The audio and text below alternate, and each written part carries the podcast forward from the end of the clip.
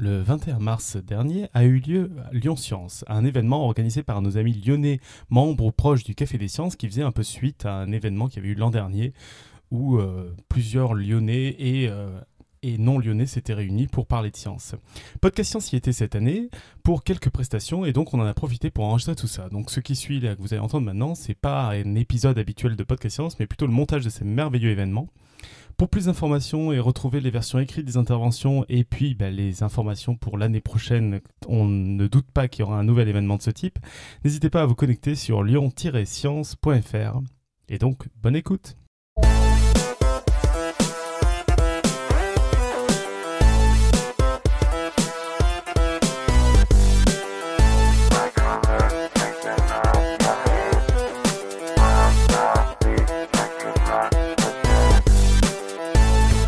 Bonjour à tous, donc bienvenue à donc, Lyon Science deux mille quinze. Alors en fait, c'est pas tout à fait la première édition de Lyon Science parce qu'on en a fait une, mais on était sept ou huit dans un resto. Puis je sais pas si on avait trop bu ou pas, mais on s'était dit ben, que ça serait bien de faire ça avec un peu plus de monde. Et on s'est dit que ben, on connaissait tous des petites choses ben, en chimie, en physique, en mathématiques, et que plutôt que, pour le garder, que de le garder pour nous, ben, on allait en parler un petit peu à, à, à tous. Donc vous verrez, je vous dis pas le programme, peut-être que certains l'ont déjà lu. Euh, ça va durer euh, bah, à peu près deux heures. Des petites interventions, cinq minutes, autant de questions que vous voulez, pas trop quand même. Des dessins réalisés en particulier par euh, Mel, qui, euh, qui est déjà à l'œuvre. Là.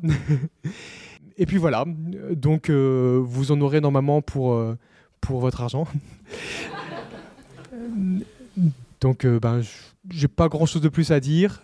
Euh, merci à tous ceux qui sont là. Je fais pas de remerciements plus que ça puisque il y aura David qui s'occupera du mot de la fin et merci à Simon Meyer qui sera là aussi euh, pour euh, pour parler un petit peu de son expérience de directeur du Planétarium de Vaulx-en-Velin pour finir un petit peu l'après-midi. OK, et du coup on va commencer avec la première intervention qui sera justement l'intervention de Martin qui va nous parler qui va nous parler de chimie prébiotique. La chimie prébiotique, c'est la chimie avant le vivant. Alors moi, c'est un thème que j'apprécie particulièrement depuis, euh, depuis de nombreuses années, depuis que j'ai commencé la chimie euh, bah ici à l'École normale supérieure de Lyon. Et, euh, et je vous avoue qu'au moment où j'ai dit, j'ai balancé l'idée, bah, ça y est, je vais parler de ça, bah, je ne me rendais pas compte qu'il y avait beaucoup de choses qui se passaient tous les jours dans ce domaine-là. Et donc c'est un petit peu ce dont on va parler maintenant. Donc je vais vous présenter finalement une toute petite partie de ce qu'on appelle la chimie prébiotique, c'est-à-dire comment finalement la matière organique, ce qui constitue aujourd'hui le vivant, eh bien, est arrivée sur Terre, ou du moins comment elle est, a- elle est apparue. Euh, alors c'est quoi cette matière ? Ben, c'est les premières briques élémentaires du vivant. Alors quel vivant ? Ben, ça a pas mal changé. Euh, est-ce que c'était d'abord, est-ce que c'est d'abord les acides aminés constituant des protéines qui sont apparus ? Est-ce que c'est d'abord ben, les bases azotées qui ont constitué l'A R N, qui sont apparues en premier ? Ça fait partie des vastes débats qui animent les, euh, les chimistes de, de ce domaine-là. Moi, je vais me placer encore plus en amont. La question, c'est euh, comment est arrivée la matière organique, c'est-à-dire ben, des molécules qui sont constituées principalement de carbone, d'hydrogène et puis un petit peu d'azote et d'oxygène pour compléter le tout. Alors, les chimistes cherchent depuis pas mal de temps d'où peut provenir cette matière-là. En fait, euh, l'expérience qui a vraiment fait débuter cette, cette aventure, c'est la fameuse expérience de Stanley Miller, dans les années cinquante, en fait, c'était un chimiste qui euh, avait décidé de faire passer des décharges électriques dans une atmosphère qui était censée représenter celle euh, d'il y a trois virgule cinq à quatre milliards d'années. Ça a marché, très bien. Il a eu, obtenu plein d'acides aminés, de choses comme ça, sauf qu'en en fait, il s'était un petit peu trompé. On s'est rendu compte que depuis, l'atmosphère euh, de cette époque-là eh ben, correspondait pas du tout à la composition Euh, testé et en fait ben, euh, les expériences qui ont été réalisées depuis ben, ça marche beaucoup moins bien. Donc c'était quand même le point de départ de la chimie prébiotique expérimentale, mais depuis ben, on a fait pas mal de choses. Alors je vais pas énumérer toutes les possibilités qu'on a comme source de cette matière-là puisque les chimistes ont une imagination débordante, mais il y a deux possibilités qui sont particulièrement saillantes, particulièrement probables. Il y en a une qui concerne l'espace. Oui, les chimistes sont pas du tout extrémiste, hein. C'est soit l'espace, soit en fait moins cinq mille mètres de profondeur sous les océans. Entre les deux, il n'y a rien qui se passe. Donc je vais d'abord parler un petit peu de l'espace. En fait, il euh, y a une météorite qui est tombée à Orgueil, euh, je crois que c'est en Haute-Garonne, en Garonne, dans la Garonne, j'ai un doute d'un coup, et qui euh, était une chondrite qui contenait beaucoup de matière organique. C'était une, une météorite qui a été étudiée dans les années mille huit cent cinquante par un chimiste qui s'appelait Berzelius. Bon, la matière organique dedans, c'était du charbon, hein, peu de choses près. Mais c'est la première fois qu'on pouvait commencer à se dire que euh, eh bien, la vie pouvait venir d'ailleurs que, que de la Terre. Ce qui a, euh, les, la météorite qui a été beaucoup plus étudiée ensuite, c'est en mille neuf cent soixante-neuf, la météorite de Murchison, Murchison qui, est, qui est tombée en Australie, qui faisait plus de cent kilos. Et là, on s'est rendu compte qu'il y avait des acides aminés et des molécules complexes qui pouvaient donner euh, les premières bases, les premières briques du vivant. Alors, il y en avait beaucoup. Hein. Euh, on s'est rendu compte que si jamais on additionnait un petit peu toute la matière qui était tombée sur la Terre, eh bien, ça représente plus que toute la matière organique présente dans la biosphère actuellement. Donc, ce n'est pas une source anodine de matière première. N'oubliez pas, à titre de comparaison, qu'on estime que toute l'eau présente dans les océans vient de comètes. On a eu pas mal de bombardements il y a quelques années de ça. La seconde source possible, c'est donc le plancher océanique. Alors il faut imaginer qu'au niveau des dorsales océaniques, il y a des zones où la, la croûte terrestre est très fine. Et donc on a la présence du manteau qui est euh, très proche de l'eau. Donc il y a de l'eau qui s'infiltre dans les roches, qui passe à proximité du manteau, qui chauffe à quatre cents, cinq cents degrés. Bon, il y a une très forte pression, donc c'est possible.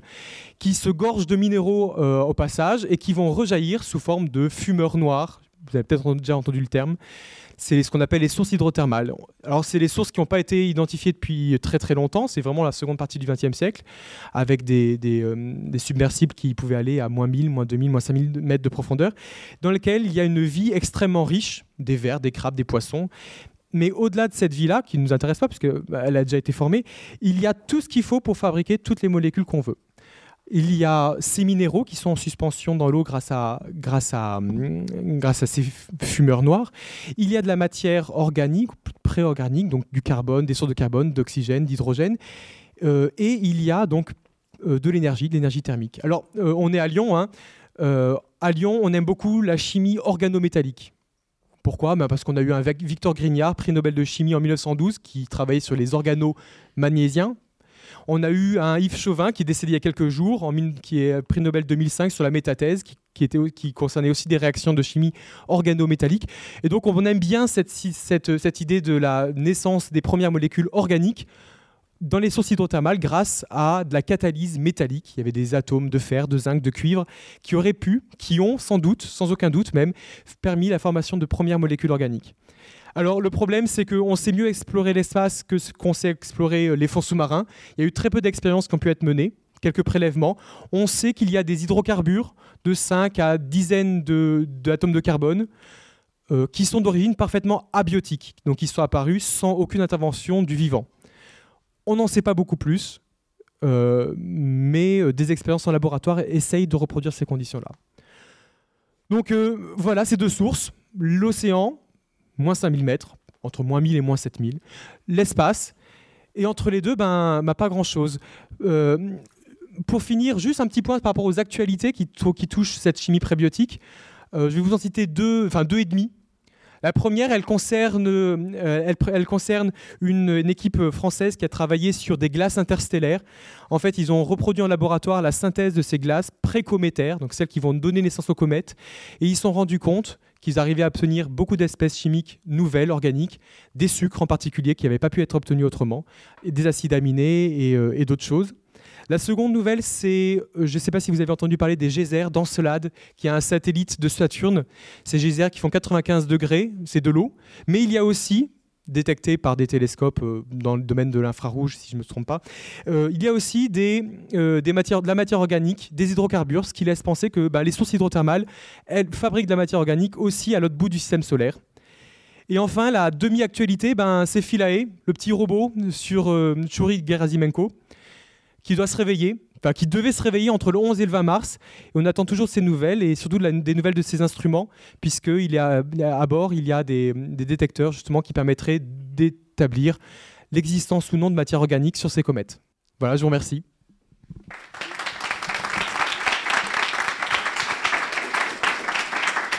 Merci beaucoup, Martin. Euh, David va se promener dans le public avec un micro, si jamais vous avez des questions pour Martin. On a une première question du docteur Goulu. Philippe, euh, ça marche ce micro ? Ouais, ça marche. Euh, oui, j'ai toujours eu un petit peu le problème avec le terme euh, de chimie. Or... Je ne suis pas chimiste, hein, entre la chimie organique qui euh, suppose à quelque part, euh, fait, fait naître l'idée de quelque chose de vivant, en fait. Euh, là, tu parles de chimie prébiotique dont on comprend qu'elle peut être d'origine euh, de chimie, disons, minérale, mais avec du carbone, quoi, si je le comprends bien. Et puis ensuite, on parle de, de molécules euh, présentes dans les êtres vivants, euh, disons post-biotiques ou biotiques, je ne sais pas. Euh, sur, euh, quels sont les, les critères qui permettent de faire les, les transitions, euh, disons, les distinctions entre ce type de molécules ? Est-ce que c'est juste la, la taille de la molécule, sa complexité, des éléments qui sont à l'intérieur ? Comment est-ce qu'on distingue ? c'est, c'est une bonne question. C'est une bonne question. Est-ce que quelqu'un en a une autre ? Euh, non, mais c'est, euh, c'est effectivement, ça va être un usage de chimiste, je pense, plus que plus que une histoire de est-ce qu'on retrouve cette molécule dans le vivant.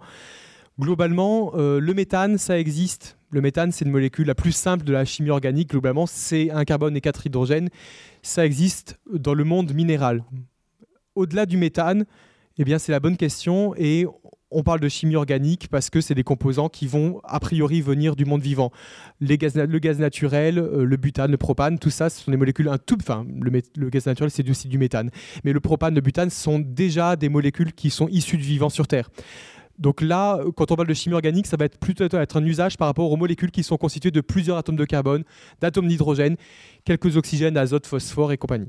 Donc ça va plutôt être dans ce sens-là que j'ai utilisé ce terme-là. Mais effectivement, on s'aperçoit qu'il y a des molécules de chimie organique qui sont fabriquées par autre chose que du vivant. Et ça, finalement, ben, c'est assez nouveau dans, dans la science de la chimie aujourd'hui.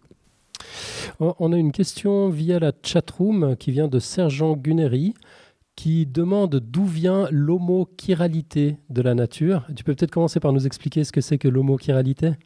Oui, je peux vous expliquer. C'est un autre sujet super passionnant de la chimie prébiotique, mais c'est, en, en quelques mots, ça va être super difficile. Bon, la chiralité, c'est juste le fait que deux objets ne soient pas superposables dans, par leur image dans un miroir. Donc votre main gauche, votre main droite sont, qui, sont chirales. Euh, chiros, ça veut dire la main en grec d'ailleurs, euh, parce que vous pouvez faire ce que vous voulez, vous n'arriverez pas à les superposer. Euh, les molécules du vivant sont quasiment toutes chirales. Ça veut dire qu'elles fonctionnent de cette manière-là. Et en fait, elles ont un fonctionnement... Par exemple, les acides aminés sont présents que sous une des deux formes. C'est-à-dire que vous prenez un acide aminé, vous regardez son image dans un miroir, eh bien, c'est pas le même et l'autre n'existe pas dans la nature. Grosso modo, sur Terre, les acides aminés, dans leur extrême, dans leur totalité, si je ne me trompe pas, sont présents que sous une seule forme. La question, c'est qu'il n'existe pas, ou presque, on verra ça, euh, des différences d'énergie entre ces deux, euh, entre ces deux formes. La question, c'est comme pourquoi sur Terre, eh bien, tout l'être, tout, toute la vie est basée qu'avec une des deux formes. La réponse, c'est on ne sait pas. Il y a plusieurs théories. Il y en a une qui parle de, de, de, de lumière polarisée qui provient de nébuleuses. Si effectivement on, a, on dit que les espèces chimiques qui, qui sont arrivées sur Terre pour fabriquer la vie viennent de, de l'espace interstellaire, eh bien on peut imaginer que leur synthèse, qui est une photosynthèse, grâce à la lumière qui provient en particulier de nébuleuses, eh bien, ait pu donner lieu à un excès d'une forme sur l'autre, puis après une sorte de sélection naturelle. C'est ceux qui sont les plus nombreux qui gagnent. C'est une des théories, il y en a au moins, au moins deux ou trois autres, dont une qui est, assez, euh, qui est assez satisfaisante pour moi, qui n'est pas beaucoup développée, c'est qu'on s'est rendu compte que ça pouvait être un système parfaitement chaotique où une forme catalyse la formation de la même forme. Ce qui fait que pour une raison ou un autre, à un moment donné, eh bien, il y a eu un tout petit excès, statistiquement ça doit pouvoir arriver en quelques milliards d'années, un tout petit excès localement d'une forme qui a finalement, eh bien, euh, qui s'est répandue de manière explosive puisque cette forme catalysait la formation de la même forme et donc avec un système parfaitement chaotique, ce qui indiquerait que si on trouve la, la, de la vie ailleurs que sur Terre, on pourrait très bien avoir une vie basée complètement sous l'autre forme. Il y a une troisième voie qui parle des courants faibles euh, avec un problème d'interaction, euh, d'interaction faible et, euh, dans, au niveau de la matière, au niveau des atomes et des électrons. Je ne m'étendrai pas trop là-dessus parce que je n'en ai pas les compétences. Elle est assez, assez intéressante aussi. Très bien. Est-ce qu'on a une autre question dans la salle ? Non, bah, si ce n'est pas le cas, merci beaucoup Martin. Sous vos applaudissements, s'il vous plaît.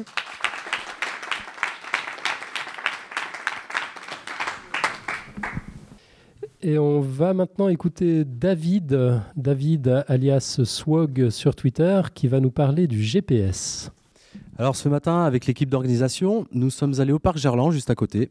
Et j'ai voulu leur faire découvrir euh, ma petite passion, mon petit passe-temps, c'est le géocaching. Qu'est-ce que c'est que cette histoire ? Alors en fait, le but, c'est de découvrir des points d'intérêt, des ouvrages d'architecture, des... Qu'est-ce que j'ai noté ? Je ne sais même plus, des monuments, des ouvrages d'art. Donc pour ça, en fait, on a une sorte de petit jeu qui euh, consiste à aller chercher une petite boîte. Bref, il n'y a rien de très passionnant là-dedans, si ce n'est qu'on peut découvrir certaines choses. Bon, vous allez me dire, qu'est-ce qui est scientifique là-dedans ? Eh ben, c'est qu'on utilise le G P S. Donc le G P S, qu'est-ce que c'est ? C'est le Global Positioning System. Donc en fait, il permet, comme tout le monde le sait, de se situer très précisément sur la surface de la planète.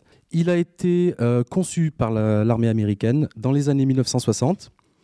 Et ça consiste à déployer une trentaine de satellites qui orbitent en moyenne à vingt mille deux cents kilomètres de la Terre. Donc à l'époque, on avait, jusqu'en mille neuf cent quatre-vingt-quinze, on avait une précision d'une centaine de mètres pour un usage civil. Les signaux étaient restreints. En deux mille, Bill Clinton a demandé à ce que ces signaux soient libéralisés. Et on a atteint une précision de un mètre. Depuis, les appareils ont évolué. Il faut noter qu'il y a des concurrents au G P S. Il y a notamment le GLONASS en Russie, qui a été déployé en mille neuf cent quatre-vingts, le Compass en Chine en deux mille et le système Galileo, le système européen, qui est en cours de déploiement depuis deux mille cinq. Alors, comment ça marche concrètement ? Donc, les satellites embarquent une horloge atomique. Je vais vous lire la définition d'une horloge atomique.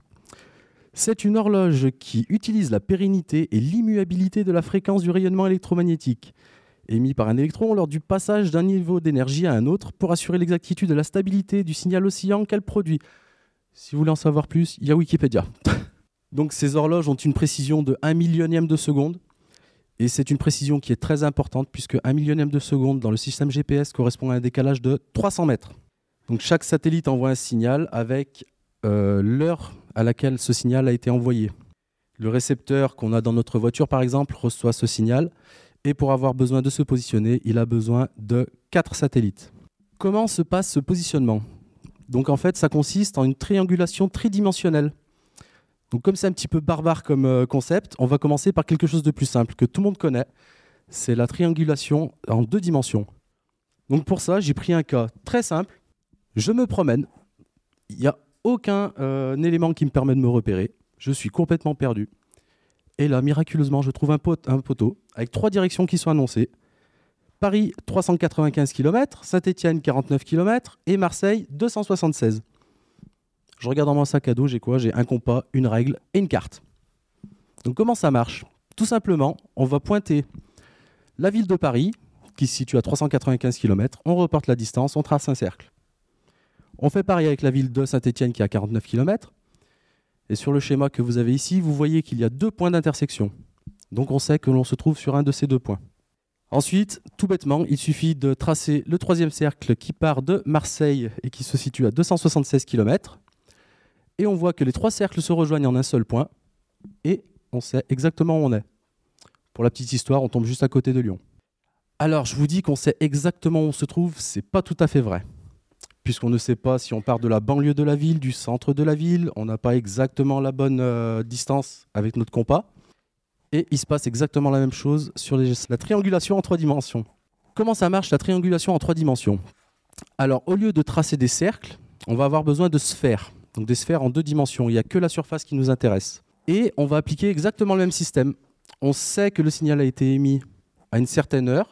On sait que le signal se, vit- se déplace à la vitesse de la lumière. On peut connaître la longueur entre le récepteur et le satellite. Donc là, nous avons deux sphères qui sont représentées, dont le centre est le satellite. Le point de rencontre de ces deux sphères est un cercle. Et là, je vous laisse deviner la suite. On va prendre le signal qui est émis par un troisième satellite. On va se retrouver avec deux points, comme pour la triangulation en deux dimensions. Donc je vous avais dit qu'il fallait quatre sphères pour se repérer en trois dimensions.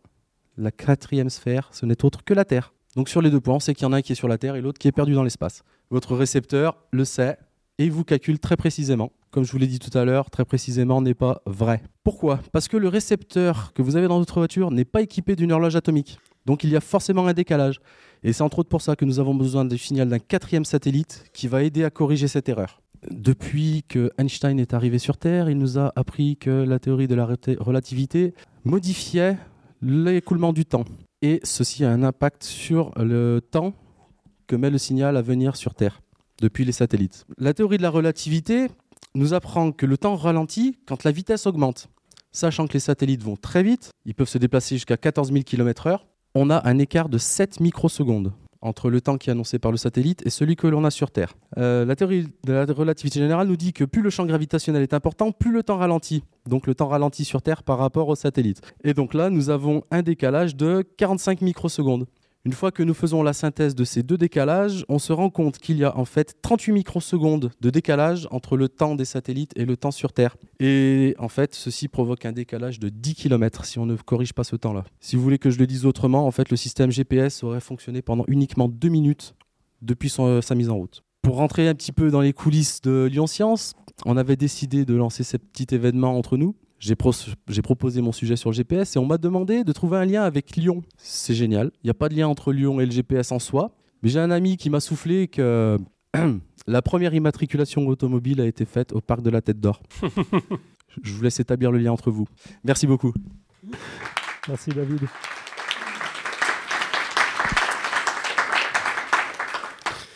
Voilà, bah, toutes celles et ceux qui vous diraient que la science, que la recherche fondamentale en science, que la physique théorique, ça ne sert à rien, bah si, grâce à la relativité générale et restreinte, vous pouvez trouver votre pizza à, à vingt-trois heures grâce à votre G P S. On va faire un petit point sur les dessins qui ont été faits. C'est Nico qui va faire le point. Ok, bah donc je suis mal placé pour faire le dessin parce que je fais partie des dessinateurs. Donc, on, euh, donc euh, c'est un premier dessin de Mel qui, nous, euh, qui, qui racontait le fait que, que Martin a eu sa victoire du jour en ayant le droit de présenter debout parce qu'il est incapable de présenter assis. Donc bravo Martin. Elle a fait un deuxième dessin sur, euh, sur le, la biochimie probiotique parce que je ne l'ai pas vu celui-là, donc je découvre aussi. Et, euh, et qui, qui sur la grande dispute de qui a apporté les briques de la manière organique pour apporter la vie. De mon côté, il y a eu un premier dessin sur euh, une des remarques qui a été faite sur la chimie périodique, de dire, euh, c'est un scientifique qui dit « on a beaucoup réfléchi, la vie est apparue quelque part entre moins cinq mille kilomètres et le bout de l'univers ». Et euh, comme ça, c'était une, on, sur le géotagging, j'ai fait une petite référence à l'activité qu'on a fait ce matin où on était tous plantés sur notre smartphone en train de chercher un lieu intéressant à regarder à Lyon. C'est une manière contemporaine de, d'apprécier le paysage. Et c'est tout pour le moment. Très bien. Du coup, on passe la parole à Émilie Neveu qui va nous parler du design des protéines. Alors, bonjour à tous. Alors, je vais vous parler de design des protéines. Euh, cela fait déjà plusieurs années que l'on peut plier soi-même ses protéines. Oui, oui, on peut plier des protéines. Alors, depuis deux mille huit, un jeu sérieux a été mis en ligne gratuitement par une équipe de recherche de l'Université de Washington. Et ce jeu permet à tout à chacun de plier des protéines. Et donc, en jouant à Foldit, on peut euh, aider à déterminer la forme en trois dimensions des protéines. On peut concevoir de nouvelles protéines qui vont euh, combattre les méchants virus. Et on peut aussi euh, déterminer des nouvelles stratégies de pliage plus efficaces que les plus efficaces stratégies calculées par les ordinateurs. En bref, on peut sauver le monde. Alors, les protéines sont partout. Euh, dans toutes les cellules de notre corps, on a à peu près un trillion de cellules dans notre corps, et euh, donc dans, dans, notre, dans nos muscles, dans nos vaisseaux, dans notre cerveau. Et dans chaque cellule, il y a euh, des protéines. Et il y a tout un tas de protéines différentes qui, euh, qui sont comme des ouvrières, qui vont assimiler la nourriture, transporter les nutriments dans, le, dans les vaisseaux, donner des ordres aux muscles, et cetera. Donc, il existe tout un tas de protéines différentes, mais euh, donc elles ont la particularité d'être en fait constituées de, d'acides aminés. Donc, voici un exemple d'un acide aminé. Un acide aminé est une petite molécule composée de carbone, nitrogène, hydrogène, oxygène. Et euh, donc on trouve une vingtaine de ces petites molécules qui euh, sont différentes selon la composition de l'élément R, qu'on appelle aussi une chaîne latérale. Et c'est la combinaison de ces différents acides aminés entre eux qui forme la variété des protéines et la variété de leurs fonctions. Voilà. Donc si on arrive à bien, bien connaître assez facilement euh, la composition en acides aminés des protéines, il est plus difficile en revanche de euh, savoir dans quelle forme, quelle structure elles vont prendre en trois dimensions. Et pourtant, c'est un, re- un sujet de recherche passionnant. Voilà, donc si on prend l'exemple du virus de la grippe, donc ici on a le virus comme H un N un par exemple, donc déjà il est tout petit, environ cent nanomètres. Et euh, donc il faut euh, des techniques assez compliquées pour pouvoir le, le, l'observer. Et à la surface de ce virus, on trouve une protéine donc, qui est dessinée en bleu, qu'on appelle l'hémagglutinine. Et cette protéine s'accroche à, la cellule de, à une cellule cible. Et en s'accrochant à la cellule cible, elle va euh, changer de forme. Et c'est ch- ce changement de forme qui, va, euh, euh, qui, qui enclenche le signal de l'attaque du virus et qui va donc euh, permettre à l'A D N du virus de, euh, d'entrer dans la cellule cible, donc dans nos cellules en l'occurrence. Donc c'est la, la forme, le changement de forme trois D et la forme trois D de la protéine qui détermine en grande partie, euh, qui en grande partie détermine la fonction euh, de la protéine. Et ceci, c'est, ceci est dû en particulier parce que cela va changer la proximité spatiale des différents groupes chimiques et donc les, euh, les effets physico, les effets physico-chimiques euh, qui sont euh, possibles. Alors, euh, donc pour en revenir au logiciel Foldit. Voilà, donc ici vous voyez un, une, une capture écran du logiciel Foldit. Donc ce logiciel a été conçu pour utiliser le pouvoir de résolution des joueurs humains afin de, détermi- de mieux déterminer les structures en trois dimensions des protéines. Donc lorsqu'on commence à jouer, alors on a le choix entre une série de tutoriaux qui vont nous apprendre à manipuler les protéines ou alors des, des jeux plus compliqués, euh, voire des compétitions. Alors dans le, en, en haut, à, au milieu en haut, on voit qu'il y a un score qui est affiché. L'intérêt, c'est d'augmenter ce score en manipulant les différents éléments de la protéine. Ici, en bleu, euh, c'est les, sont représentées les chaînes latérales des acides aminés. Il y a une petite boule rouge qui indique que les, les, les chaînes latérales sont trop près l'une de l'autre et il va falloir les bouger pour pouvoir, euh, pour pouvoir euh, améliorer le score et gagner. Donc là, c'est un, un puzzle très simple et les choses se complexifient au fur et à mesure. Donc ce qui est intéressant, c'est que ce jeu a été conçu pour... Euh, pour utiliser le, la, la, le pouvoir de résolution des humains euh, face à ce type de problème, et qu'en deux mille onze, euh, effectivement, des joueurs ont permis de découvrir la structure trois D d'une enzyme euh, qui, cause, qui est une des causes du virus euh, chez le singe, du virus du sida chez le singe, pardon. Et, euh, et donc, ils ont, par la même occasion, euh, inauguré la première publication scientifique coécrite par des gamers. Cette enzyme est particulièrement importante parce qu'elle est la cause du sida chez le singe et qu'elle est très proche de celle que l'on trouve chez l'homme. Donc, mieux connaître la structure trois D de cette enzyme va permettre aux chercheurs de mieux comprendre son fonctionnement et aussi de pouvoir concevoir un médicament qui va euh, inhiber son activité infectieuse. Et donc, comment on fait pour euh, concevoir les médicaments ? euh, on revient au, Je reviens à l'hémagglutinine que je vous ai présentée juste avant. Donc ici, on, on, voit une, on la voit représenter, on va représenter une partie de l'hémagglutinine en bleu et en beige. Et euh, donc, pour euh, la première étape du design d'un médicament, ça va être d'identifier un site actif, c'est-à-dire un endroit important euh, dans, euh, dans le processus euh, de l'infection. Et ensuite, on va chercher à euh, construire, à concevoir une protéine qui va s'accrocher à ce site et empêcher euh, son fonctionnement. Donc, je vous passe l'étape de euh, la sélection d'éventuelles candidates pour vous parler un tout petit peu plus de l'optimisation euh, des structures. Donc, en fait, euh, on va un peu jouer avec les protéines. Et euh, c'est comme si on joue à la poupée. Donc, on, on, va, on va la déshabiller. Par exemple, on va mettre un pantalon à la place d'une jupe pour qu'elle court plus vite ou plus facilement. Euh, et euh, donc, avec les protéines, c'est, c'est pareil. On va s'amuser à changer les acides aminés et euh, à, à voir quel effet cela a sur leur activité. Donc, l'idée, c'est de construire une protéine qui va s'accrocher euh, le mieux, qui va interagir le plus possible avec le virus et empêcher euh, son fonctionnement. Donc, c'est... Euh, Voilà, ça, un peu, c'est un peu la recette pour concevoir des médicaments. Alors, pour, euh, donc je vais passer à un peu plus de détails techniques. Donc, euh, pourquoi c'était si compliqué de, euh, de prédire la structure trois dimensions de, la, de l'enzyme qui a été pré, prédite par les joueurs de Foldit ? En fait, c'était un sujet de recherche qui n'était pas résolu depuis plus de dix ans. Euh, donc, en... Voilà, c'est tout blanc. Donc, ce qu'on, ce qu'on cherche à faire, c'est à, à, à comprendre comment la protéine, euh, comment la protéine interagit avec son environnement. Donc, on va chercher euh, la protéine. En fait, va chercher à adopter la forme la plus stable. Elle va chercher un compromis entre toutes les forces qui l'attiraillent. Donc, ce qu'on veut faire, c'est calculer les différentes forces qui l'attiraillent. Donc, il faut prendre en compte, en fait, la.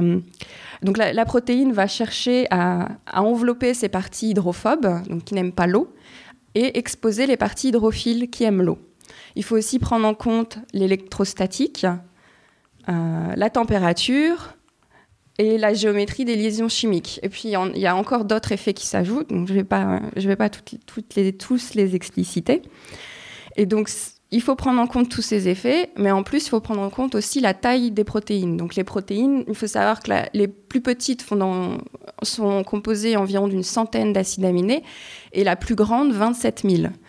Donc, la taille des protéines est telle que euh, la forme, la, l'étendue possible des formes qu'elle peut, euh, qu'elle peut adopter est tellement grand que même, les or- même pour les ordinateurs, c'est difficile de, de, d'explorer toutes ces possibilités.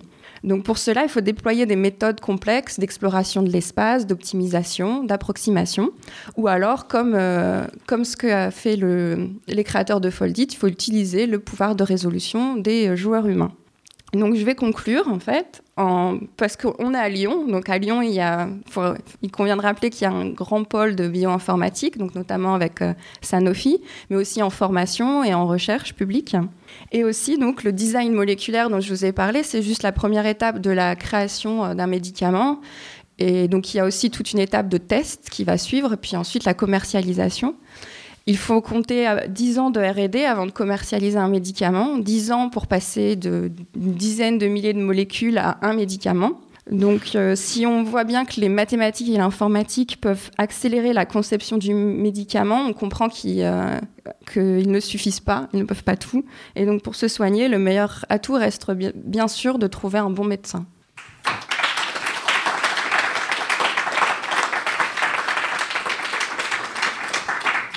Merci, Émilie. Pour une première, tu t'en es super bien sortie. Félicitations. Euh, j'ai, j'ai oublié de préciser tout à l'heure où on peut retrouver les, les différents intervenants, euh, qui pour la plupart sont des blogueurs sur le Café des Sciences. Euh, donc Martin, que vous avez entendu en premier, vous le, trouvez, vous le retrouvez sur son blog euh, « Pourquoi le ciel est bleu ?» euh, à l'adresse « Pourquoi le ciel est bleu ?» tout collé en un mot, at café tiret science point org. Euh, science au, au pluriel. Et puis, Émilie, euh, toi, on te retrouve sur le blog Sense the Science. Oui, c'est ça. Tu, tu nous donnes l'adresse ? euh, Je crois que je l'ai... c'est Sense the Science, donc tout collé, wordpress point com, donc c'est sur WordPress. Très bien. Est-ce qu'on a des questions pour Émilie dans la salle ? Une question de notre ami Goulu, toujours très en forme. Euh, oui, je disais que j'ai joué à Foldit. Euh, bon, c'est un petit peu difficile de garder l'effort sur le long terme, quoi. J'ai trouvé intéressant au début, après on se... Enfin, personnellement, je me suis un peu lassé. Mais la question que j'avais, euh, c'est comment est-ce qu'on connaît la géométrie initiale de ces protéines ? Est-ce qu'il y a des, comment dire, des, des systèmes de, d'analyse des vraies protéines, ou est-ce qu'on part du, du génome euh, Qui, qui, qui produit ces, les séquences d'acides aminés pour, pour connaître la protéine à, à la base, celle qu'on s'amuse à plier, la, euh, sa configuration initiale, elle vient d'où ? La configuration initiale dans le jeu ou euh, dans le jeu, mais aussi, j'imagine, pour vous, euh, la, la connaissance de la géométrie de la, de la protéine, euh, ou disons du moins de sa, de sa, de sa forme, quoi. Oui, alors je suis, en fait, je suis pas spécialiste complètement du sujet. Hein, faut dire, je, je viens des maths, l'info, donc euh, tout ce qui est plutôt chimie, biologie, c'est pas, c'est pas mon fort. Mais euh, je vais essayer de répondre. Donc il y a plusieurs éléments dans les protéines. En fait, il y a euh, euh, ce qu'on appelle le squelette. Donc, c'est ce qui relie les acides aminés entre eux. Et euh, en fait, cette partie-là est assez... Je pense que c'est celle qu'on connaît le plus facilement. Et ce qui est plus compliqué, c'est les chaînes latérales, justement, qui, eux, sont plus ou moins libres. Donc, euh, il y a des lois qui permettent de savoir, euh, qui permettent de savoir les angles entre les, les différents atomes. Par contre, il y a des, des endroits de la protéine qui sont plus lâches. Et donc, je pense que c'est d- différentes interactions et qui doivent être plus... Euh, plus dépendantes de l'environnement. Donc là, on a moins de, on a moins de savoir. Donc c'est un mélange, à mon, enfin, à mon sens, c'est un mélange entre euh, euh, ce qu'on sait, euh, les, les lois physiques euh, qui, sont, euh, euh, qui régissent donc, le, la structure de, de, du squelette, ou alors les, les chaînes latérales. Donc il y a des interactions qui sont différentes selon l'endroit de la protéine. Je ne sais pas si j'ai répondu. Hein. Oui, je me permet d'intervenir, parce que je suis un tout petit peu plus chimiste. Euh, en fait, euh, euh, ta question, ça concernait juste pour avoir une première idée de la forme de la protéine.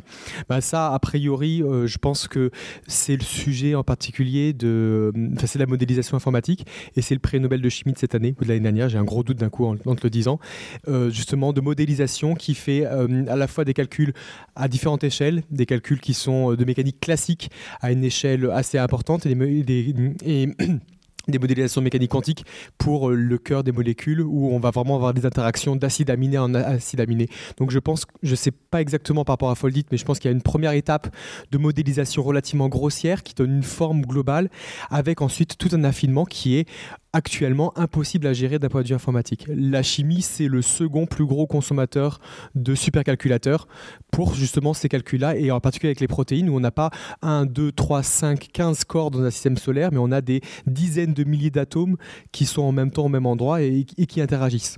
Oui, donc ouais, c'est un mélange de, de règles physiques et aussi d'expériences. Euh, donc il y a des densités d'électrons qu'on arrive à capter, par exemple, et donc, c'est un peu tout ça qu'on essaye de combiner.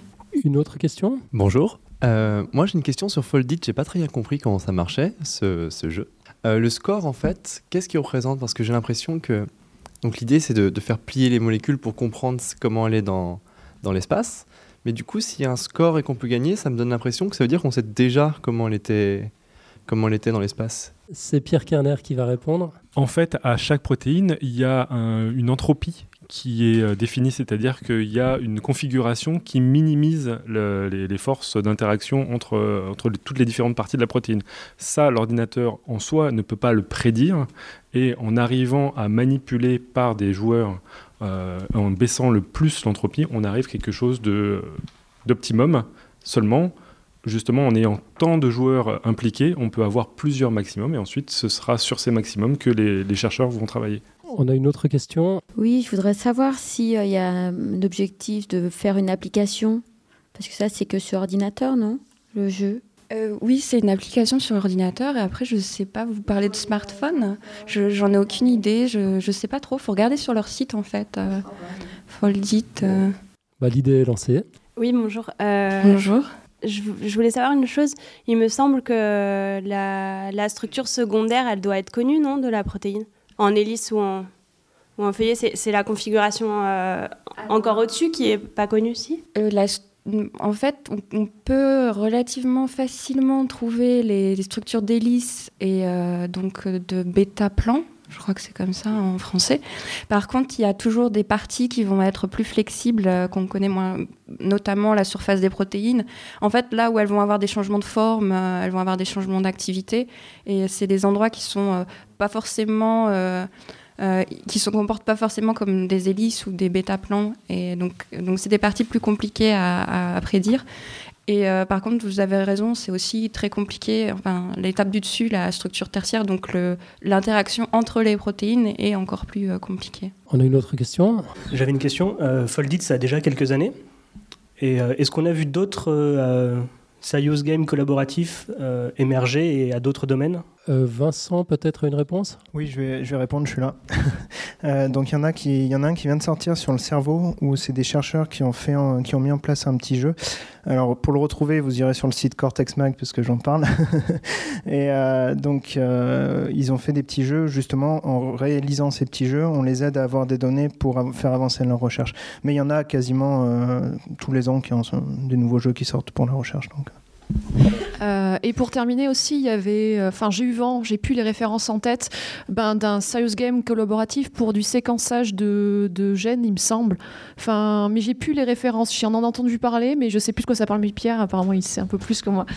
Voilà, donc ça c'était Mel qui passe le micro à Pierre. C'est, c'est du séquençage et surtout c'est de l'alignement entre séquences. Donc euh, en fait, euh, en alignant des séquences qui proviennent par exemple de plusieurs patients, de plusieurs espèces, et cetera, on peut euh, obtenir des informations sur l'homologie de ces séquences, c'est-à-dire savoir qui est plus proche de qui. Le, le problème, c'est que euh, ça prend énormément de ressources euh, informatiques, et donc de faire participer des, euh, des joueurs, ça permettrait de, d'obtenir euh, des, des scores euh, plus intéressants. Et souvent, en plus, ces séquençages sont manuellement euh, euh, optimisés, et du coup, bah, ça permettrait de, de, de former des, euh, des, des gens qui euh, optimisent ces séquençages, enfin euh, ces, ces alignements euh, sans, son euh, diplôme, on va dire. Est-ce que vous avez encore des questions ? Euh, sinon, je vais passer euh, pour euh, voir les dessins qui ont été réalisés pour euh, justement ce dossier de euh, Tu le fais. Ouais, euh, des dessins sur les protéines. Donc, on commence par un dessin par moi qui a dessiné une protéine avec un logo Apple en appréciant le design de cette magnifique protéine. Euh, Mel, donc, qui nous a parlé tout à l'heure, qui a fait un dessin de protéine qui essaie de se configurer en se poussant, et cetera, pour avoir la meilleure, euh, la meilleure configuration pour défoncer la gueule du virus. Et enfin, euh, dans les Serious Games, on est, j'ai essayé d'imaginer Call of Duty protéine, avec une protéine avec une mitraillette. Euh, c'est David Loureiro maintenant qui va nous donner ses conseils de lecture. Bonjour à tous. Alors, je vais essayer de vous présenter trois livres aujourd'hui. Euh, alors, pour ceux qui ne me connaissent pas, en fait, je, c'est moi qui, euh, qui ai créé le podcast qui s'appelle Lisez la science.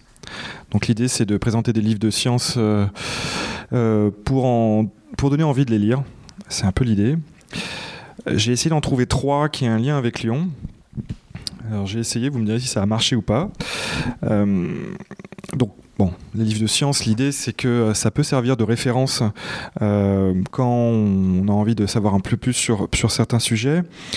Euh, c'est ce que j'essaye de faire et aujourd'hui je vous en ai sélectionné trois sur la vie scientifique lyonnaise, un sur la physique des particules, un autre sur l'alter science ou encore les mathématiques. Donc comme ça les sujets a priori n'ont pas l'air d'être super reliés à Lyon. Alors pourquoi la physique des particules déjà ? Donc Pierre, euh, je peux peut-être te laisser passer au livre euh, au, euh, à première image. Oui. Pardon Pierre.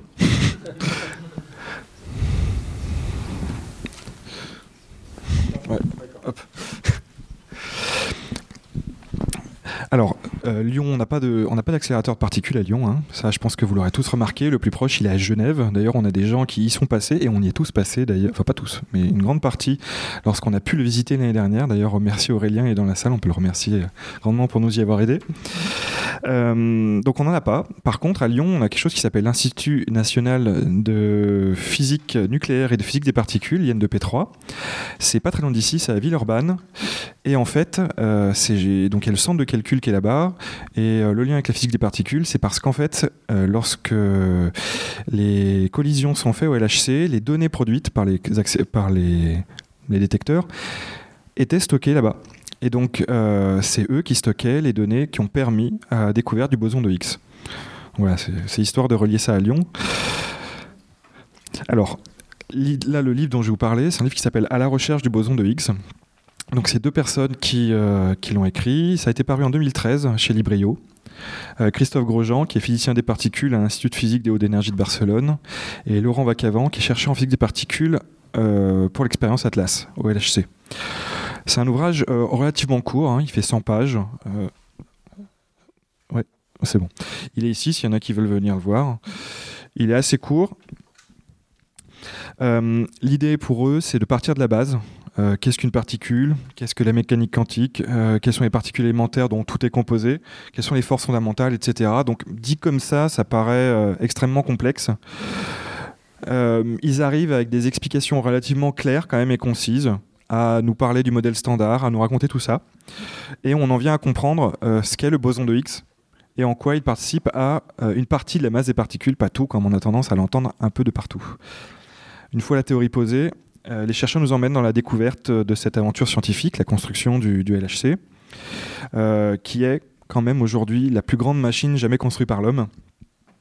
On apprend la vie de ses prédécesseurs, donc euh, une partie du L H C euh, est composée des prédécesseurs, de, de ses prédécesseurs, d'autres plus petits accélérateurs, euh, leur participation à la découverte d'autres bosons, Z et W notamment, et euh, sa construction mouvementée, son fonctionnement, ses premiers tours de chauffe, et euh, jusqu'à la consécration avec la découverte du boson de Higgs en deux mille douze.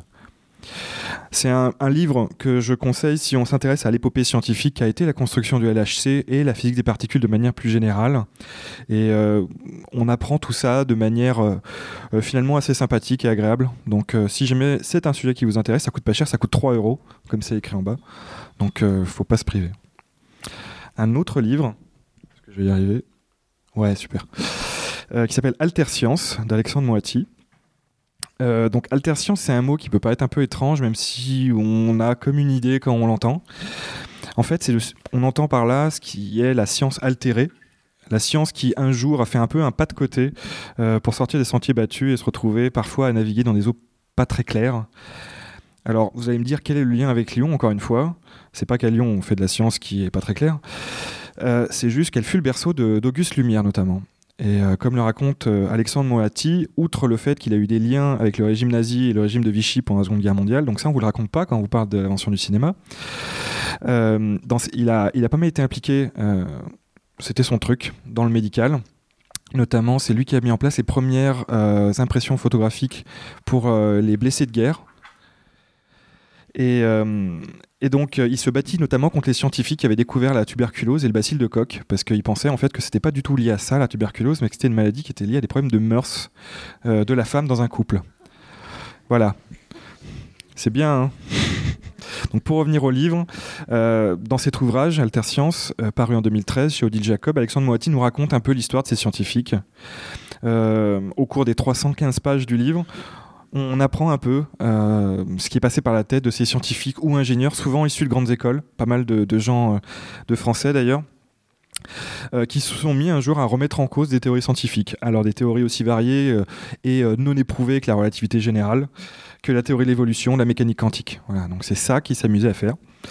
Euh, on découvre aussi des authentiques falsificateurs, dont certains vous avez déjà entendu euh, parler, euh, comme les ingénieurs d'Elf qui ont fait croire à ces, euh, à ces gens-là que grâce à des avions renifleurs, on pouvait, et grâce à une particule appelée l'aldino qui n'existe pas bien sûr, euh, qu'on pouvait détecter euh, des champs pétrolifères. On découvre, on découvre aussi d'autres théories farfelues, la théorie des rayons N, euh, l'énergie, euh, l'énergie libre, non, l'énergie libre euh, ou la synergétique de Vallée. Donc c'est plein de choses euh, qu'on n'imaginait même pas, les soubassements de la science, on pourrait presque dire, avec des recoins un peu obscurs, euh, où euh, la lumière de la science arrive assez rarement. En même temps, on est fasciné parce que finalement, tous ces scientifiques-là ont juste essayé de, de mieux comprendre la science. Ils sont juste passés à côté de, de deux, trois petits trucs. Donc si vous, en, vous voulez en savoir un peu plus sur le livre euh, et son contenu et son auteur, je ne peux que vous conseiller l'épisode cent quarante-six de Podcast Science euh, où euh, Alexandre Moatti a été interviewé. Voilà, ce sera dix euros les gars. Et un troisième livre... Alors, euh, les, mecs de pod... voilà. les mecs de Podcast Science vont dire que je fais de la pub et honté pour tout ce qu'ils font. Euh, en fait, pour finir en beauté, c'est un livre sur les maths qui parlera à certains occupants en fait, de qualité de l'E N S, parce que pour ceux qui ne savent pas, l'E N S qui est juste à côté, il y a tout un étage réservé aux mathématiques. Euh, donc, c'est un livre qui s'appelle « Vous avez dit maths » qui a été écrit par Robin Jamet. Robin Jamet, c'est un des comparses de ces deux messieurs à côté de moi euh, qui euh, s'occupe des podcasts science. Et oui, même quand il n'est pas là, on parle aussi de lui. Alors pourquoi est-ce que je dis ça ? Parce que, et pourquoi je parle de ce livre alors qu'on est à Lyon ? Outre le fait qu'il y a un étage dédié aux mathématiques à l'E N S, c'est parce que, vous le savez sûrement, euh, un des médaillés Fields les plus connus français, c'est Cédric Villani. Et donc euh, Cédric Villani, en fait, il a été membre de, du fameux laboratoire au quatrième étage. Donc euh, avec un peu de chance, il a déjà peut-être été assis sur la chaise sur laquelle vous êtes assise. Il a déjà foulé les pavés que vous avez parcourus pour venir et ça se trouve, il a déjà sa lisse à la Vallière avec du ketchup dans un des magasins qui vend des sandwichs dans le coin. Alors, vous avez dit maths, c'est un livre qui, qui nous permet d'apprendre plein de choses parce que c'est, euh, c'est, c'est de la vulgarisation, hein. C'est pas rempli de théorèmes hein, ou ce genre de choses. On apprend plein de choses sur la géométrie avec des pliages, qui est quand même carrément plus classe que celle avec une règle et un compas. Euh... Vous comprendrez aussi pourquoi les mathématiciens restent béats devant le carrelage de votre salle de bain quand ils découvrent chez vous. Ou alors, comment on peut se la péter en société en sachant à quoi ça correspond, les formats A quatre, A zéro, A un, et cetera. Et pourquoi est-ce que vingt et un par vingt-neuf sept, en fait, ça a du sens et c'est pas juste un truc qu'on vous a balancé comme ça. C'est un livre facile à lire, grandement illustré, et qui sera un excellent divertissement si vous vous intéressez aux maths, et même si ça vous rebute, vous en prendrez plein de choses. Enfin, si vous êtes comme moi un fervent admirateur de Podcast Science, vous vous retrouverez aussi euh, à sourire bêtement en lisant le livre, parce que c'est un bon complément à tous les dossiers qui ont été faits par Nico Tup et par euh, Robin euh, chez eux. Et puis, euh, alors preuve que d'ailleurs ce fameux Robin sait ordonner ses idées euh, et les mettre au propre, euh, le livre il est clair, il est ordonné, c'est un grand plaisir à lire. Alors euh, comme d'habitude, si vous écoutez le podcast, Lisez la science, vous retrouvez tous ces livres sur une étagère que je vous ai mis sur Goodreads. Euh, avec, euh, et celle-ci, elle s'appellera L L S H S cinq. Voilà, je vous remercie. Et puis, si vous intéresse de venir feuilleter les livres, vous pouvez venir. Merci. Merci. Si on a des questions pour David dans la salle, l'autre David se balade avec un micro. En attendant que les mains se lèvent, Jean, je vais, je vais meubler un peu. J'en profite pour vous dire que toutes les interventions que vous avez entendues ici, que vous êtes en train d'entendre, vous les retrouvez sur le site euh, lion science point f r, donc L Y O N science au singulier, ça fait rire. Ouais, c'est ça. Euh, .fr, euh, c'est David, euh, l'autre David, Soug, qui se charge de les, de les publier au fur et à mesure euh, de, de nos interventions. Alors, si on n'a pas de questions dans la salle, et je crois qu'il n'y en a pas non plus dans la chatroom, où on a un dessin de Nicotube, où on apprend que le livre de Robin a été écrit sur Minitel. Voilà. Euh, si, si on a d'autres dessins, on, on y reviendra tout à l'heure. Pour le moment, on va écouter notre ami Pierre Kerner, alias Topo, l'auteur de l'excellent euh, blog Strange Stuff and Funky Things, que vous devez absolument lire si, si ce n'est pas encore le cas, euh, qui va nous parler d'une petite spécialité du monde animal. C'est ça, je, je te laisserai présenter ton, ton sujet tout seul, Topo, je ne suis pas sûr de l'assumer. Ok, donc euh, me voici à Lyon où j'ai été invité à exprimer mon amour de la science étrange et fabuleuse que je partage depuis deux mille neuf sur mon blog, euh, blog pardon, Strange Stuff and Funky Things. Alors ce que j'aime par-dessus tout, c'est quand on se prend la tête, qu'on commence à réfléchir à partir d'anecdotes insolites. J'aime bien aussi partir sur un sujet de base qui peut paraître de prime abord un peu bateau, un poil rébarbatif. Et du coup, de quoi parler pour Lyon Science ? euh, Lyon Science, euh, Lyon Science, eh ben, je vais parler de Lyon, l'animal. Pas la ville. Hein. Euh, en plus, comme je suis un connard de Parisien, bah, je vais en profiter pour dénigrer Lyon, la ville, pas l'animal, en se foutant de la gueule de l'animal. Bref, titre de ma présentation, les lions. Est-ce que, au juste, c'est pas des gros chats ? On peut poser la question à l'envers si vous voulez. Les chats ne sont-ils pas, au juste, des petits lions ? Alors, euh, en tant que spécialiste de la taxinomie, je me suis un petit peu mis tout seul dans la mouise. Euh, certes, euh, les chats et les lions appartiennent tous deux au groupe des félidés, mais on distingue cependant les grands félins, les pantérinés, qui sont représentés ici, avec euh, groupe auquel appartiennent les lions, euh, et on le distingue des petits félins, les félinés, parmi lesquels on retrouve les chats. Alors, je vous le dis ça comme ça, que, que c'est, ça, ça a été établi, ce, ce, cette distinction entre félidés et, euh, enfin, pantérinés et félinés, mais ça a demandé de nombreux travaux de, d'équipes de recherche qui ont participé à la clarification de ces liens de parenté qui existent donc entre les félidés euh, et même au sein des populations de lions. Alors pour ce faire, comment euh, comment on réalise ça ? On compare les morphologies des animaux, on peut se mettre en quête de fossiles, on peut séquencer et comparer des bouts de leur A D N. Et je ne vous le cache pas, même du point de vue morphologique, les lions ont plus à voir avec les tigres, jaguars, léopards tout court et léopards des neiges qu'avec les petits minous. Ils sont d'ailleurs tellement proches entre eux que ces espèces peuvent se reproduire entre elles et donner des hybrides aux noms ridicules comme le ligre ici, le léopon, mais encore le liard et le jaguatigre. C'est comme ça. Par contre, quasi impossible de croiser des félinés et des pantérinés.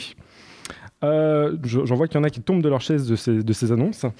Bref, en dehors des preuves quasi irréfutables de la phylogénétique, qu'est-ce qui peut véritablement me faire dire que les lions et les chats, c'est pareil ? Bah, déjà, regardez ce qui se passe quand on rajoute une crinière à un chat. Expérience. Voilà. Donc, euh, on fait moins les malins face à cette preuve. Hein. Euh, j'en entends déjà qui tentent quand même de dénigrer cette preuve en la taxant de sexiste sous prétexte que j'associe l'apparence du mâle des lions à l'intégralité des lions, femelles inclus. Eh bien, sachez que si nous, humains, nous avons nos femmes à barbe, les lions ne sont pas en reste, car il existe aussi des lionnes à crinière. Ce sont ici deux lionnes. Plusieurs femelles à crinière ont été observées dans différents troupes de lions de, du camp Mambo au Botswana. Pour l'instant, des études préliminaires avec mesures et prélèvements sanguins n'ont été effectuées que sur une, un seul spécimen, une seule lionne appelée Mamoriri. Alors malheureusement, ces résultats n'ont pas encore été publiés, mais par contre, une autre lionne à crinière née en captivité à Philadelphie a été étudiée et il semble bien qu'elle soit génétiquement femelle, mais que ses ovaires comportent des structures testiculaires expliquant peut-être la production de testostérone et donc sa luxuriante chevelure. Et après les lionnes à crinière, on ne sera pas surpris non plus de trouver des lions totalement glabres, comme ici, euh, comme euh, parmi ces, ces, ces lions qui appartiennent des troupes de lions du camp Mambo, oh non, je me suis trompé, du, du, euh, de, de lions du Tsavo au Kenya, caractérisés par cette cr- crinière version armée de terre. Alors, euh, climat, adaptation à la végétation, structure sociale, surproduction de testo- testostérone, pardon. Les hypothèses sont nombreuses, mais on ne sait pas encore précisément ce qui rend chauve ces lions kenyans. Et à noter qu'il euh, y a d'autres lions qui étaient totalement glabres, les lions européens des cavernes qui n'ont jamais été peints avec des crinières par nos ancêtres. Ce qui laisse supposer qu'il n'y avait pas de crinière à cette époque, en tout cas pour ces populations de lions. Alors, conclusion, pas de quoi fêter un chat comme différence entre lion et minou. Et pour rappel, notre première équation donne Félix plus crinière égale lion. Eh bien, pour transformer un lion en chat, je vous le donne en mille, vous mettez un lion plus une boîte en carton et vous avez un gros matou. Bon, et tout le monde le sait, euh, la preuve, en tout cas qui a été détaillée par euh, les nuls et leur comité contre les chats, c'est que pour savoir si un chat est bien domestiqué, il faut savoir é- é- évaluer si ce sont des branleurs. Et euh, donc, les chats sont des branleurs, mais les chions, les lions, pardon, les chions, les lions sont des branleurs aussi. C'est, c'est, c'est peut-être le, l'hybride, justement, des lions et des chats. Euh, en tout cas, ils le sont au, pro- au sens propre du terme, puisque les lions sont caractérisés pour leur propension, propension pardon, à la masturbation en utilisant leur pote avant ou l'autofelation, comme ici. Ah oui, il fallait, hein. Remarquez, il faut être particulièrement motivé quand on est un lion qui veut s'auto-fellationner, car le pénis des félins, chat et lion donc, est épineux. Je n'approfondis pas le sujet des épines de pénis et vous renvoie plutôt à la vidéo de Dirty Biology sur les diverses fonctions des pénis dans le règne animal, vidéo bien sûr à laquelle j'ai participé. Toute occasion de parler de pénis sera prise. En conclusion et en toute malhonnêteté, la seule différence que je puisse trouver entre un chat et un lion, ce sont les vocalises de chacun. Alors en effet, il semble que les lions soient peu capables de ronronner et les chats définitivement incapables de rugir. L'origine de ces différences de capacité proviendrait de l'os hyoïde, qui est représenté ici et là, et euh, qui est euh, plutôt euh, rigide et bien osseux chez les chats, alors que celui des lions est flexible, particuli- particulièrement cartilagineux et attaché au crâne par des ligaments élastiques, ici. Alors pour ronronner, les chats ne semblent utiliser que de l'air passant au travers le, de le larynx, qui est modulé par leur corde vocale. Les lions, de leur côté, ont un gros bloc de tissu fibroélastique près de leur corde vocale, qui semble empêcher le ronron. Par contre, ils peuvent abaisser leur larynx dans leur gorge grâce à la flexibilité de leur os, ce qui leur permet d'utiliser leur tractus vocal comme un corps de chasse et rugir. Démonstration.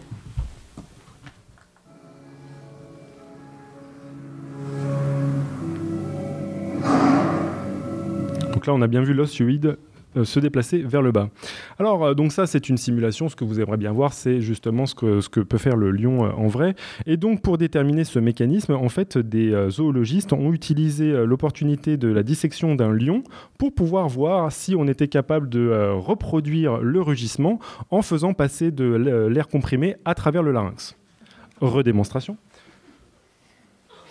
Oh.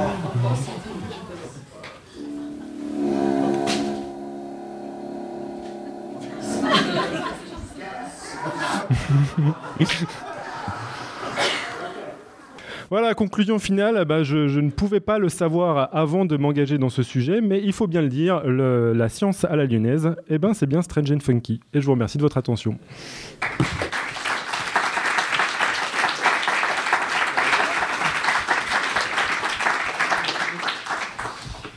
Ok, c'est fait.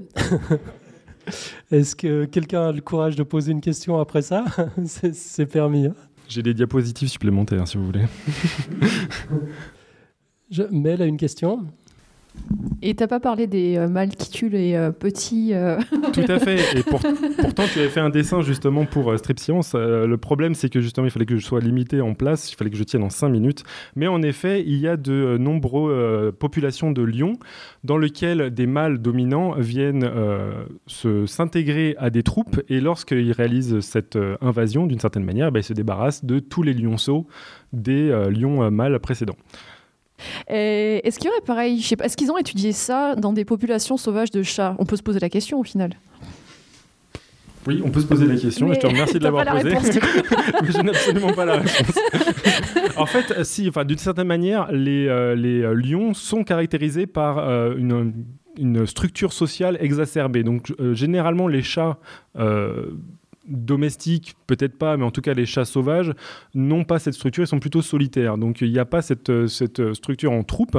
Cependant, chez les lions, c'est en fonction des populations qu'on a des structures sociales différentes, notamment, je vous ai montré les lions du Tsavo, et une des hypothèses pour expliquer le fait qu'ils n'aient pas de crinière, c'est que systématiquement, il n'y a qu'un seul lion mâle par troupe. Et donc, il n'y a éventuellement pas besoin d'avoir euh, à se friter, montrer qu'on a une crinière super belle.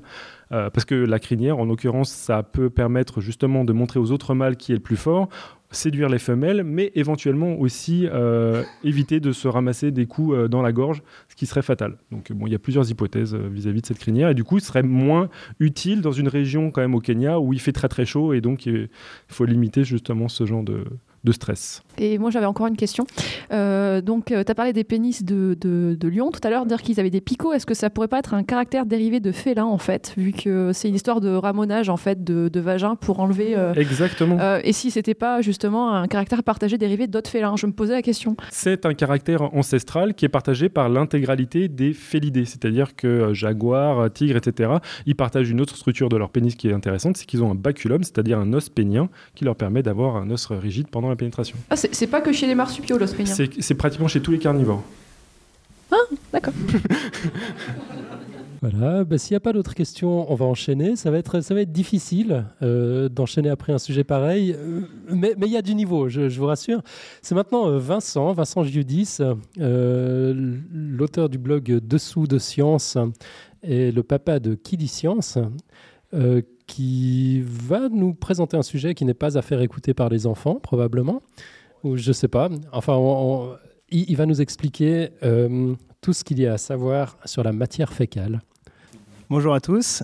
Donc moi, je savais que je passais après Pierre, donc il fallait que je trouve un sujet à la hauteur, parce que euh, passer après un tel sujet, c'est quand même difficile. Donc on m'a demandé de trouver un sujet pour euh, Lyon Science, et c'est vrai que j'avais, euh, je me demandais de quoi parler, en fait, euh, de, enfin... quel lien on peut trouver entre Lyon et la science, un lien assez évident. Et je me suis dit, qu'est-ce qu'aiment les Lyonnais ? Et en fait, les Lyonnais aiment manger, j'en suis la preuve vivante. Euh, et après manger, qu'est-ce qui se passe ? Donc, je suis, euh, j'étais en train de faire un cours avec euh, mes élèves de cinquième de S V T, et je me suis dit, ben, j'étais en pleine dans la digestion, leur, leur apprendre ce que c'était la digestion, et je me suis dit, bon, bah, il faut que je parle de matière fécale. Alors, et la recherche ?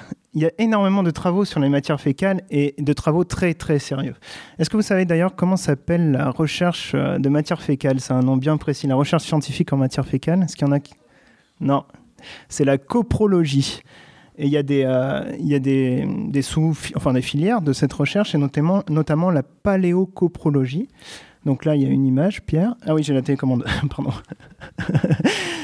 Donc, euh, la paléocoprologie, en fait, c'est l'étude des euh, excréments folis- fossilisés, des vieux caca, quoi, qui on trouve, euh, les, les plus vieux qu'on ait trouvés, c'est des euh, coprolites. Donc, ça s'appelle un coprolite, en fait, un vieux caca fossilisé. Et ça date de deux cent trente-cinq millions d'années, le plus vieux qu'on a trouvé. C'était en Argentine. Et ça a été fait par cet animal-là, le Dinodontosaurus. Donc, en fait, ils ont trouvé les premières toilettes publiques, parce que dans un champ très réduit, ils en ont trouvé des milliers. Alors, on, donc on va essayer de, de remonter un peu dans l'histoire. On va voir quel est le premier, à avoir, le premier scientifique à vraiment avoir fait de la recherche en, sur la digestion. Donc là, j'ai le contrôle aussi de Mel qui est prof de S V T, donc il va peut-être me... Donc c'est Spallanzani euh, qui a fait les premières expériences sur la digestion. Et comme tout scientifique, en fait, Spallanzani, il était un peu barré. Euh, il a fait énormément d'expériences vraiment bizarres. Notamment, il a mis des couches à des grenouilles pour étudier la reproduction des grenouilles mâles. Et récupérer euh, ce qui était produit par les grenouilles mâles afin de voir la reproduction euh, des grenouilles. Pour la digestion, en fait, ce qu'il a fait, c'est qu'il a fait des tout petits tubes en bois, troués. Il a mis des bouts de viande dedans, il les a avalés. Et il a testé ça, il en a fait plusieurs. Et à chaque fois, il les récupérait euh, à la sortie et euh, il étudiait ce qu'il y avait à l'intérieur. Donc, je, euh, pardon, je vous montre une grenouille avec une, une couche. Ça n'a rien à voir. Voilà, ça n'a rien à voir, mais je l'ai oublié. Alors, il a écrit un texte, chaque, euh, chacune de ses, de ses recherches était documentée. Il a écrit une phrase que j'ai notée parce que je l'ai trouvée assez, euh, assez drôle. Alors, il, il, dit, il a dit « Je n'avalais d'abord qu'un seul petit tube perforé de petits trous où j'avais mis trente-six grains de chair de veau cuite et mâchée. Il sortit heureusement au bout de vingt-deux heures, mais il ne contenait plus de chair ni rien du tout. » Donc, il faut bien noter le « heureusement » qui montre quand même le soulagement de, de ce scientifique au fait que le tube ressorte. Je vais vous parler maintenant de recherches beaucoup plus récentes qui concernent le don de matière fécale. Alors, je suis tombé sur un article, je cherchais des, des sujets pour mon, mon blog, et je suis tombé sur un article qui est intitulé, euh, donc un vrai article scientifique, hein, que j'invente rien du tout, tout ce que je vais dire là, c'est de, c'est de la science. Euh, il était intitulé, intitulé en anglais « Duodenal infusion of donor feces for recurrent Clostridium difficile », ce qu'on peut traduire en français vulgarisé par « infusion de matière fécale de donneurs pour soigner la diarrhée ». Donc oui, vous ne rêvez pas, le don de matière fécale est en voie d'expansion, comme le montre ce dessin réalisé par Stéphanie Dubu de Strip Science. Je fais un peu de pub au passage, Pierre. Alors, quelques explications. Donc en fait, Clostridium difficile, c'est une bactérie qui est très résistante aux antibiotiques. En cas de traitement antibiotique, donc quand on a une maladie euh, voilà, qui, qui nécessite d'être traitée par les antibiotiques, on a un dérèglement dans la, au niveau des bactéries intestinales. Et cette euh, bactérie étant très résistante, elle va prendre le dessus sur les autres, elle va proliférer et elle va produire des toxines qui vont entraîner des diarrhées. Alors, afin de, de traiter les, euh, les patients atteints de cette diarrhée, les scientifiques néerlandais ont eu la brillante idée de faire des infusions de matière fécale. Alors, ce n'est pas des infusions en sachet, comme on peut voir sur, euh, sur ce dessin, mais euh, en fait, ils ont fait des infusions directement dans le duodénum. Donc, le duodénum, en fait, c'est ce qui est à la jonction entre le, l'estomac et, euh, et l'intestin grêle. Donc en fait, ce qu'ils ont fait, c'est qu'ils ont pris la matière fécale d'une personne saine, ils l'ont mis à infuser dans une, euh, dans un, une solution saline et ils l'ont directement injectée au niveau du duodénum, ce qui a permis de euh, rétablir la, la flore intestinale. Donc les bactéries, après, étaient, euh, étaient toutes OK et euh, les personnes étaient soignées de la diarrhée. Ils ont réussi à soigner quatre-vingts pour cent de personnes atteintes de cette maladie grâce à ça. Donc comme quoi, le don de matière, on parle du don d'organes, du don de sang, mais il faut aussi penser au don de matière fécale. Allez, dans ma grande bonté, je vais vous parler d'un deuxième article qui est encore plus spécial. Alors celui-là, il, est inti- donc il a été publié en deux mille douze dans le magazine scientifique PLOS, qui est un magazine vraiment euh, voilà, très, très connu de, de tous les scientifiques, et qui était intitulé, alors j'ai un peu de mal avec l'anglais, mais je vais essayer de le faire, « An in-depth, in-depth, oh, tu vas le faire, euh, Alan, il a un meilleur accent que moi. « An in-depth analysis of a piece of shit ». Distribution of Schistosoma mansoni, euh, là, je suis désolé, and hookworm eggs in human stool. Donc on peut traduire de manière euh, pareil en français et vulgarisée par une analyse en profondeur d'une pièce de merde. Euh, et ils ont analysé les œufs de, alors je vais relire le mot parce que c'est Schistosoma mansoni. En fait, c'est, euh, c'est une petite bête qui ressemble à ça et qui est fixée aux intestins. C'est des petits vers en fait qui sont fixés aux intestins. Et on peut retrouver les œufs dans les matières fécales. Alors, c'est, c'est, voilà, c'est peu ragoûtant, mais je vais vous parler de cet article parce que j'ai trouvé les figures de cet article vraiment géniales. La première que j'ai trouvée, c'est celle-là. Et je n'invente rien, hein, c'est pas moi qui ai dessiné.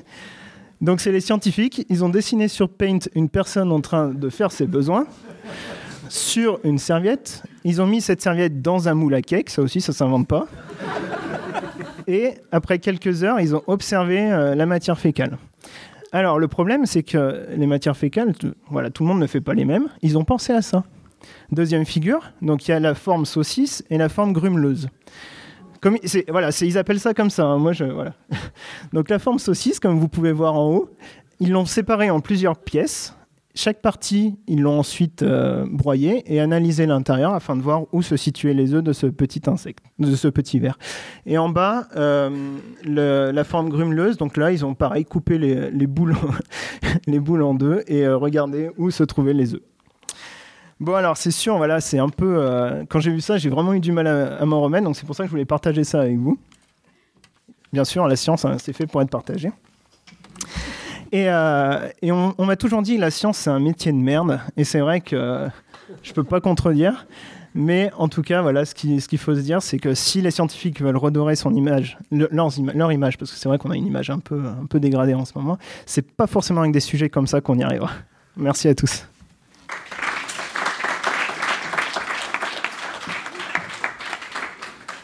De, de mieux en mieux. Je, je vous rassure, ça ne va pas aller crescendo. On va se calmer.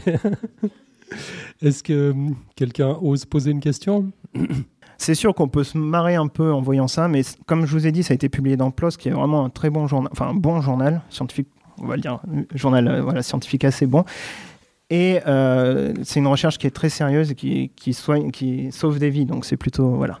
Mais c'est vrai. Et sur l'injection de matière fécale, il y a une boîte qui est en train de se monter à Lyon. euh, et qui, euh, qui va avoir pour vocation de traiter des pathologies très graves, euh, à commencer par des pathologies cancéreuses très sérieuses. D'accord, bon, bah, vous me faites le lien avec Lyon, merci. C'est, c'est un sujet qu'on avait traité dans Podcast Science aussi. On en avait fait un, un quiz. Les gens ne savaient pas si c'était du lard ou du cochon. Effectivement, c'est très sérieux. Mais je crois que tu avais écrit un billet aussi. Bah, j'avais, hein, écrit, ton, ouais, j'avais écrit avant. Ouais, j'avais écrit le, le papier. Et du coup, on avait fait les dessins. Euh, je vous avais passé les dessins. Alors, je vais me faire un peu de pub. Pas forcément pour mon blog, parce que bon, mon blog, il est un peu à l'abandon. Je vais faire de la pub pour Kidiscience, parce qu'il y a d'autres contributeurs ici, notamment Docteur Goulu, qui n'arrête pas de poser des questions. Donc, Kidiscience, c'est un blog de vulgarisation scientifique à destination des enfants, qu'on a monté depuis euh, deux ans à peu près, je me semble. Ouais, deux ans.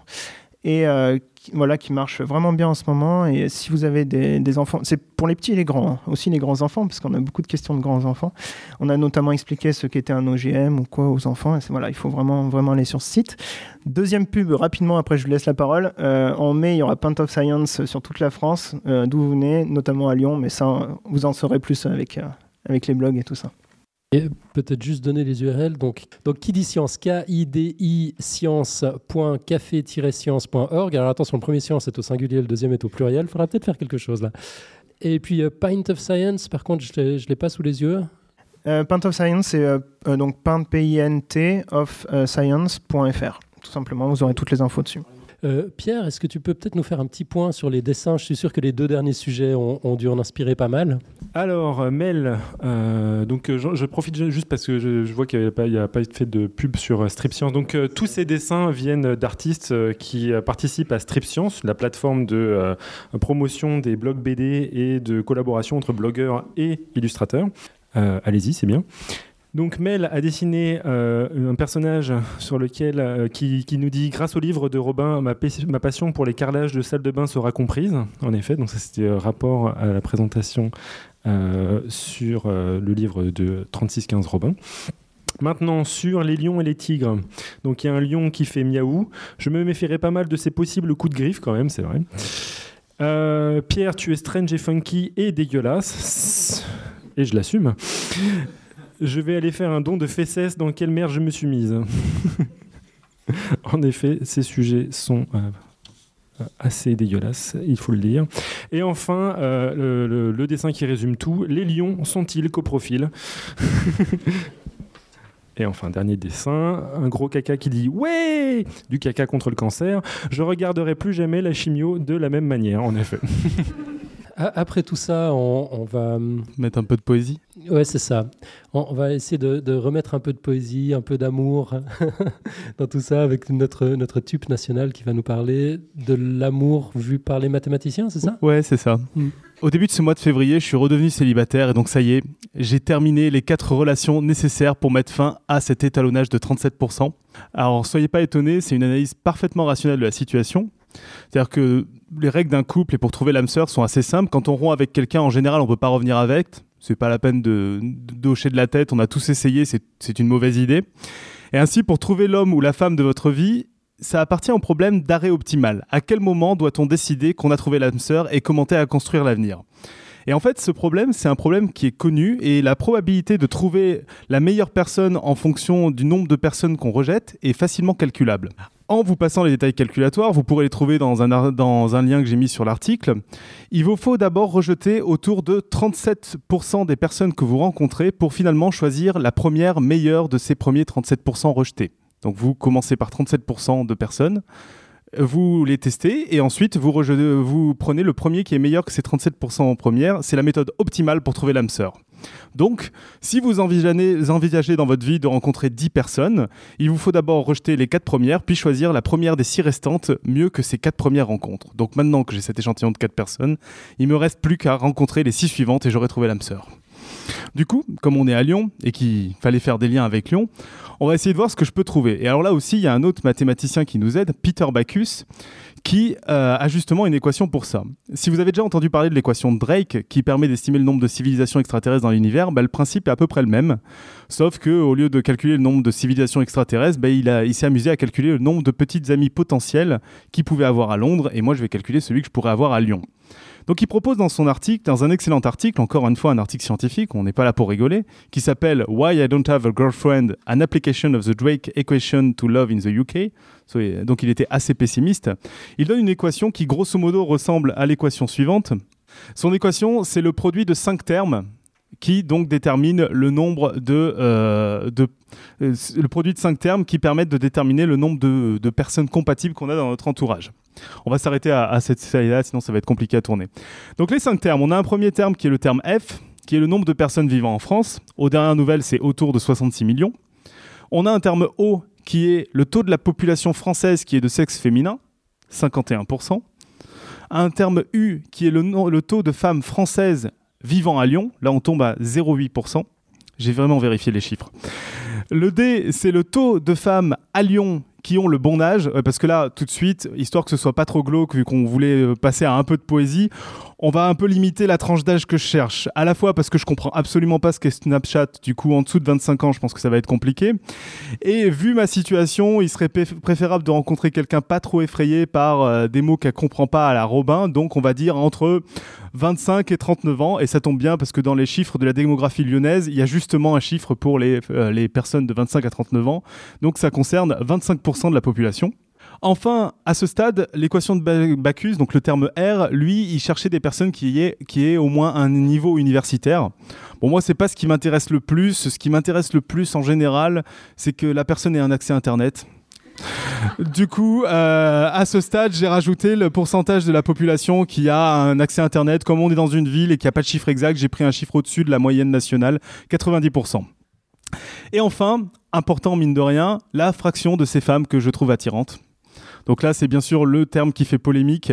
Histoire de ne pas me mouiller, je vais prendre la même, le même chiffre qu'a donné Backus, c'est-à-dire attiré par une femme sur vingt. Donc il faut imaginer, c'est toutes les personnes qu'on croise dans la rue, ça donne cinq pour cent des personnes considérées. Donc une fois qu'on fait le produit de ces cinq termes, on, ça nous permet de trouver, en l'occurrence, deux mille neuf cent soixante-dix potentiels âmes sœurs à Lyon. Alors, le chiffre paraît pas trop mal, mais encore faut-il le considérer, euh, considérer le goût de ces demoiselles, accessoirement. Et en plus, surtout après une présentation comme celle-ci, et en plus, ramener à la population lyonnaise, ça nous fait grosso modo une chance sur vingt-sept mille de rencontrer une de ces personnes, ce qui n'est pas énorme, énorme. Ça me donne en gros plus de chances de mourir en faisant une randonnée que de rencontrer quelqu'un. Du coup, si vous pensez que Peter Backus est un grand malade, c'est sans doute un peu vrai, et en tout cas son équation n'a pas trop marché vu qu'il a rencontré l'âme sœur et il s'est marié il y a quelques années. Mais bon, en tout cas ce qui est sûr c'est que là, euh, ce qu'on voit c'est qu'il va falloir améliorer la chose et que le bassin lyonnais va pas me suffire. Et, du coup, j'ai décidé d'aller dans un univers bien plus peuplé, les sites de rencontres. Alors, il existe un paquet de sites de rencontres plus populaires les uns que les autres. On va pas en parler, on va pas parler de tous, surtout qu'il n'y en a qu'un seul qui est vraiment intéressant parce qu'il a été créé par une bande de mathématiciens de Harvard, à savoir OkCupid. Alors, en bon matheux, euh, ils ont créé un merveilleux algorithme pour trouver l'âme sœur et pour optimiser le match entre deux personnes. Ils utilisent un outil mathématique dont vous avez probablement entendu parler dans votre tendre enfance et que vous avez vite oublié, la moyenne géométrique. Alors, le principe du site, c'est de répondre à des questions sur vos goûts. Par exemple, est-ce que vous croyez à l'amour grâce à l'équation de Backus ? À chaque question, vous, donnez, vous devez donner trois informations. Votre réponse à la question, bien sûr. Oui, et je calcule toujours son résultat avant de tenter quoi que ce soit. Là où les réponses que vous désirez que votre moitié donne, par exemple, ne doit-on pas interner les gens qui utilisent ce truc dans la vraie vie ? Et enfin, point important, vous devez dire à quel point cette question est importante pour vous. C'est-à-dire de pas du tout importante jusqu'à déterminante. Et grâce à ces informations, bah, le site peut affecter des points aux réponses que de vos prétendantes. C'est-à-dire, euh, l'importance que vous donnez à la question vous donne le nombre de points maximal que peut euh, vous donner la question, de un à deux cent cinquante points, un quand la question n'est pas du tout importante, deux cent cinquante points quand elle est déterminante. Et vous gagnez ces points uniquement si la réponse coïncide à ce que vous vouliez avoir, ce qui permet soit d'avoir zéro, soit deux cent cinquante, et on additionne tous les chiffres, et on calcule un ratio entre le score que vous obtenez et le score maximal qui était possible d'obtenir.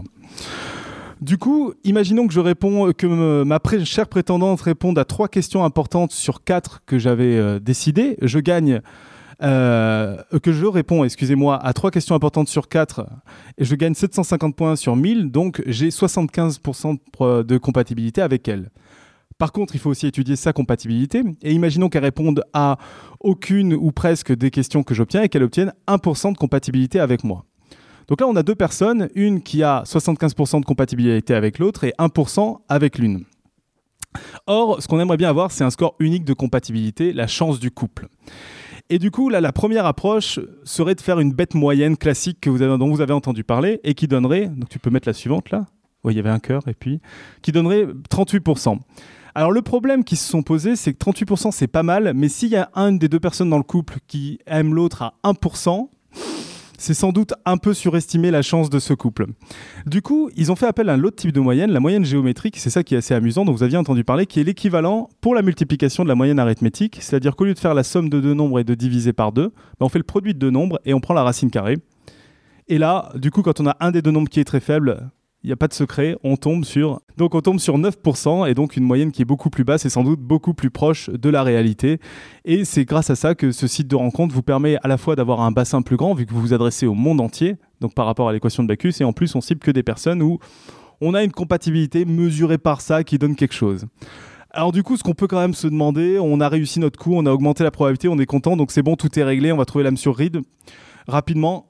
Alors probablement pas. Je ne vais pas épiloguer sur la question parce qu'il fallait faire une présentation courte, mais je vais finir par une citation de George, euh, George Box, trouvée dans l'excellent bouquin que je vous conseille, Mathematics of Love, avec plein d'autres choses, euh, comment optimiser un mariage avec des algorithmes, et cetera, qui m'a beaucoup aidé et donc qui dit euh, « All models are wrong, but some are useful ». Tous les modèles sont faux, mais certains sont utiles. Si vous avez des questions...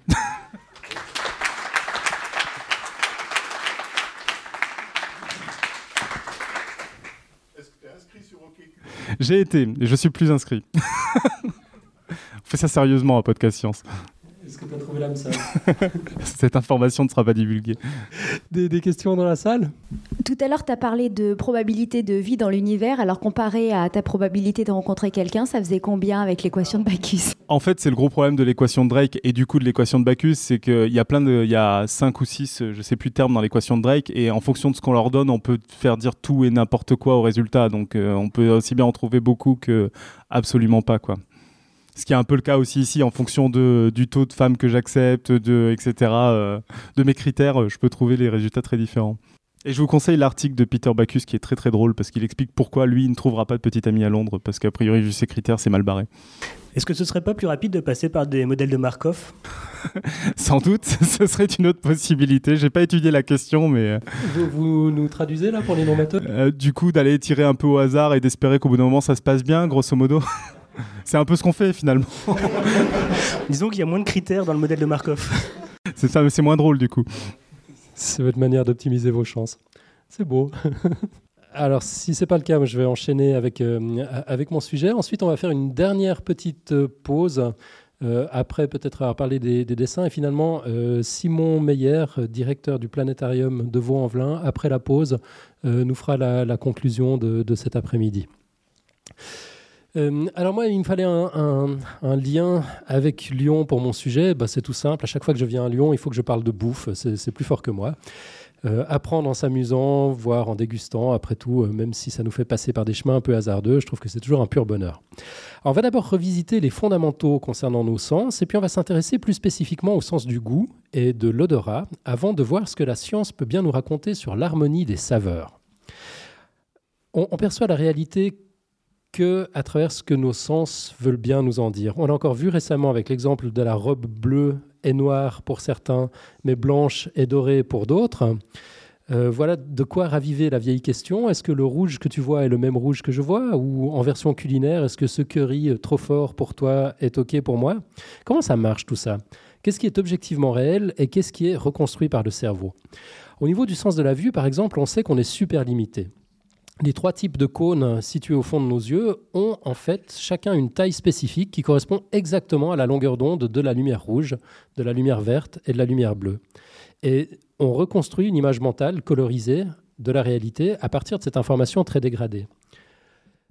À titre de comparaison, la crevette mante, par exemple, une petite crevette qui a l'air de rien, comme ça, mais qui boxe tout ce qui barre son chemin, tellement fort que ses coups provoquent des étincelles, même sous l'eau. Un truc de ouf, mais enfin, c'est pas l'histoire, ce sera pour Pierre à l'occasion d'un spécial crevette. Euh, là où nous avons trois types de photorécepteurs sensibles à la couleur, les crevettes mantes euh, n'en comptent pas moins de seize.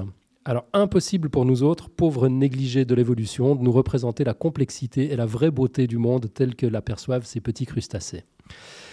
On pourrait parler du son aussi. Euh, le seul fait qu'il y a un mapping un pour un dans le conduit cochléaire entre les plages de fréquences auditives et les sons qu'on perçoit effectivement laisse songeur quant aux différentes réalités perçues. C'est un peu comme si on avait un clavier dans l'oreille et on n'entendrait les sons que s'ils viennent frapper les bonnes touches. Mais si un son, même très bruyant, qui se passe juste à côté, tombe à côté du clavier, soit parce qu'il est trop grave, soit trop aigu, bah pour nous, c'est comme s'il n'existait pas, alors qu'un éléphant dans le grave ou un chien dans l'aigu l'entendra très bien. Mais alors, qu'en est-il des saveurs ? Est-ce que vous vous étiez déjà demandé comment se fait cette correspondance entre les molécules présentes dans l'aliment et le goût qu'on en perçoit ? Épatant comme question, pas vrai ? On a tous en tête une représentation plus ou moins correcte d'une onde lumineuse ou d'une onde sonore, mais y a-t-il une onde gustative ? Mais en fait, la prémisse de départ est un peu erronée. Euh, en effet, ce qu'on appelle des saveurs, c'est bien souvent en réalité des odeurs.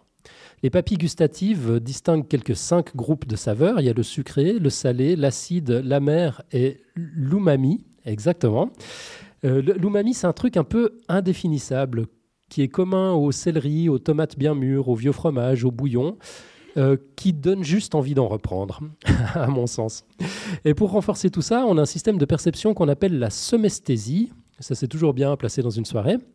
C'est écrit avec un H. Euh, qui entre aussi en ligne de compte et qui nous permet de distinguer des saveurs additionnelles, comme le piquant du poivre, euh, du gingembre ou l'impression râpeuse que, que laissent certains vins. Mais comment, avec un arsenal si faible, est-ce qu'on arrive à distinguer un gewürztraminer d'un bourgogne à ligoter, un gruyère d'un camembert, un café sucré d'un cacao ? Ben, c'est tout simplement qu'on ne goûte pas qu'avec la bouche, hein, on goûte surtout avec le nez. Alors, en revisitant la prémisse, la question devient comment fonctionne le mapping entre les molécules odorantes et l'odeur que nous en percevons ? Eh bien, si vous ne savez pas, ne vous inquiétez pas trop, vous n'êtes pas les seuls. Les scientifiques non plus ne sont pas encore trop sûrs de comment ça se passe exactement et plusieurs théories sont encore en concurrence. Une partie du mécanisme est très bien comprise. Euh, on sait que les cellules nerveuses de réception des odeurs fonctionnent comme un système de clés et de serrures. Si une molécule volatile, la clé, peut entrer dans le récepteur, serrure, la cellule nerveuse répondra et on percevra l'odeur. La question qui est encore ouverte, c'est ouais, mais comment exactement ? Alors, la théorie la plus populaire, c'est ce qu'on appelle la théorie de la forme, dont un parfumeur a esquissé les grandes lignes en dix-neuf cent quarante-neuf, avant que le monde académique prenne le relais. Euh, la clé et le verrou, dans ce modèle-là, du coup, ne sont plus une métaphore. Euh, la théorie de la forme postule que nous percevons les odeurs des, mo- des molécules dont la forme s'emboîte pile poil dans nos récepteurs protéiniques. On a identifié aujourd'hui trois cent quarante-sept de ces récepteurs, ce qui nous laisserait percevoir trois cent quarante-sept odeurs différentes. C'est déjà beaucoup plus subtil que les cinq goûts qu'on, qu'on perçoit euh, avec, euh, avec les papilles gustatives. Mais c'est quand même assez peu en regard des plus de mille récepteurs identifiés chez la souris il y a déjà plus de vingt ans. Une évolution de la théorie de la forme, dite la théorie odotope ou olfactophore, suggère quant à elle que les différents récepteurs ne détectent qu'une petite partie de ces molécules et que ces informations fragmentaires seraient recombinées pour former une perception olfactive plus large. Un peu comme la combinaison des informations issues des différents cônes euh, et qui permet de se représenter une palette de couleurs largement plus vaste que les trois couleurs de base. À mon avis, avec un nom pareil, cette théorie a malgré tout assez peu de chances de, d'être popularisée. Et enfin, une nouvelle théorie, basée sur une approche complètement différente, suggère que ce ne sont pas les formes des molécules qui comptent, mais leurs vibrations, à un niveau quantique. Alors, avec des effets tunnels, de l'intrication, tout ça. Alors, bien que passablement controversée, cette approche est quand même soutenue par un nombre grandissant d'études, et on en saura certainement beaucoup plus dans, dans les années à venir.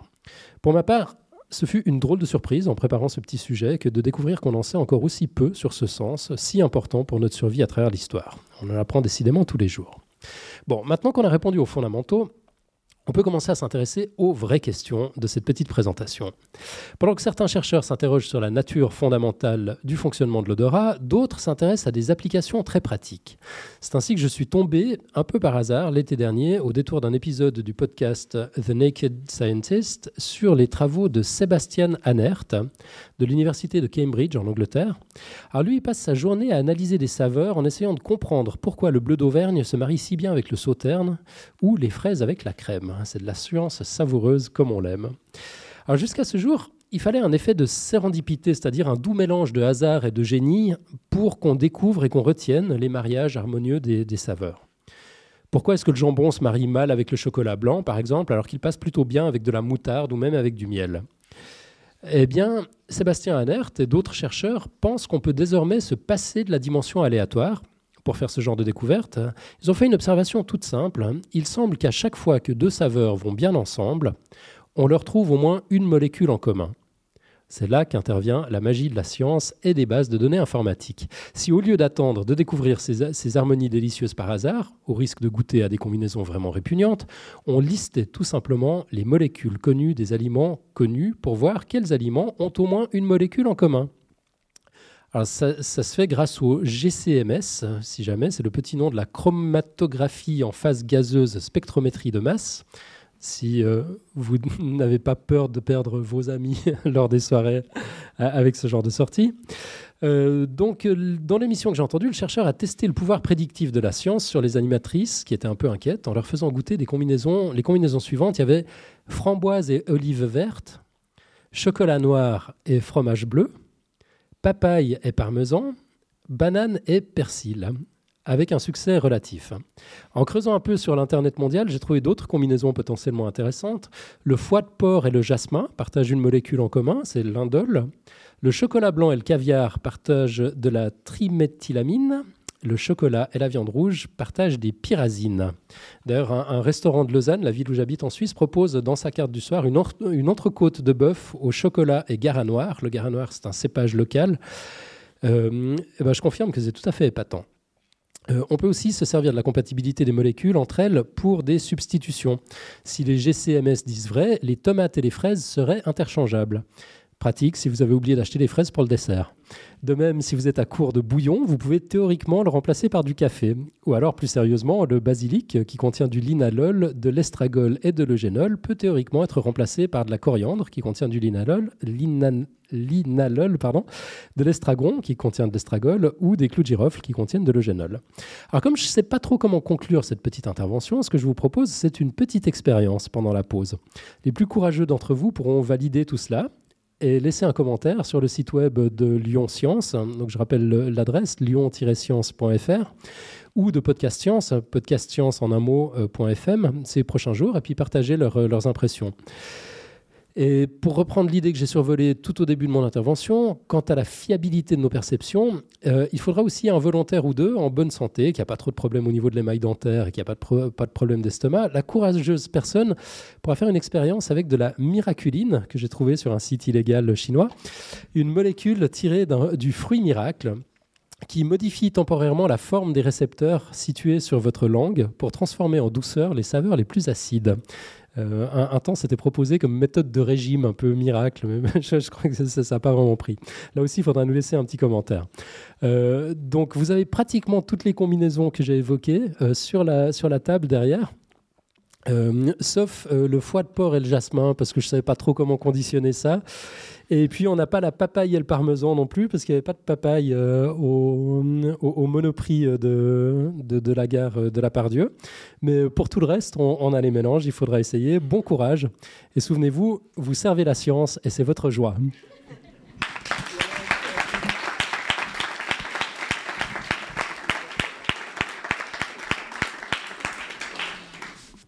S'il n'y a pas de questions, on fait peut-être un petit point sur les dessins avant, de, à, à, avant la pause, et puis ensuite vous pourrez déguster joyeusement. Alors, euh, en réponse euh, justement euh, au, euh, au sujet de, de la science de l'amour, il euh, y a le, l'équation G foudre. Donc G égale F, personne vivant en France, O, femme, U vivant à Lyon, D pourcent de femmes à Lyon dans le bon âge, R pourcent de femmes ayant accès à Internet, E pourcent de femmes euh, trouvées attirantes, un sur vingt. Donc la formule pour trouver l'amour, je vais m'en choper de la lyonnaise, nous dit euh, donc euh, Nicotup. Et euh, sinon, euh, quelqu'un réagit, il euh, y a donc euh, deux personnages. Mais pourquoi du gruyère dans ton nez? C'est pour mieux kiffer le goût, voyons. Donc tous ces dessins seront euh, diffusés euh, et sur Twitter et bien entendu à la fin sur euh, Strip Science. Est-ce qu'il y a des questions ? Oui, moi j'avais une question. Je me demandais par rapport aux odeurs. Euh, finalement, il y a eu une, une révolution quand on a commencé à pouvoir écrire les idées. Il y a une révolution quand on a commencé à pouvoir fixer les images avec la photo, et cetera. Et je me dis, à quand la, la, le moment où on va pouvoir finalement euh, facilement et euh, euh, au niveau du grand public, euh, ben, fixer, enfin pas fixer, mais euh, avoir une trace des odeurs et avoir la possibilité de, euh, de, de, de, de prendre une odeur et, et d'avoir immédiatement, euh, euh, voilà, de, d'en garder une mémoire. Est-ce que c'est, est-ce que Est-ce que c'est pas quelque chose qui, euh, euh, c'est, c'est pas une révolution à venir? Et qu'est-ce qu'on sait de tout ça? ah, Je suis malheureusement bien incapable de répondre. J'ai entendu des trucs là-dessus, mais via le journal télévisé de France deux, donc ça vaut ce que ça vaut. c'est, c'est si on a, si on a quelqu'un dans la salle qui, qui a une idée. En fait, la, la plupart de ces fonctions justement de détection de phéromones ou de détection d'odeurs, elles sont assez déprimées chez, chez les primates et particulièrement chez les humains. Euh, notamment, il y a un organe, le voméronasal, qui permet normalement de, de stocker toutes les phéromones et qui est un peu à l'état... On ne sait pas si c'est, il est non fonctionnel, mais en tout cas, il est vraiment résorbé par rapport à d'autres, euh, d'autres groupes. Donc, il euh, faudrait aller à, à l'encontre de l'évolution vis-à-vis de ça. Je ne sais pas si on peut le faire... Euh... Commentaire ou... une réponse ou une question de notre ami Goulu?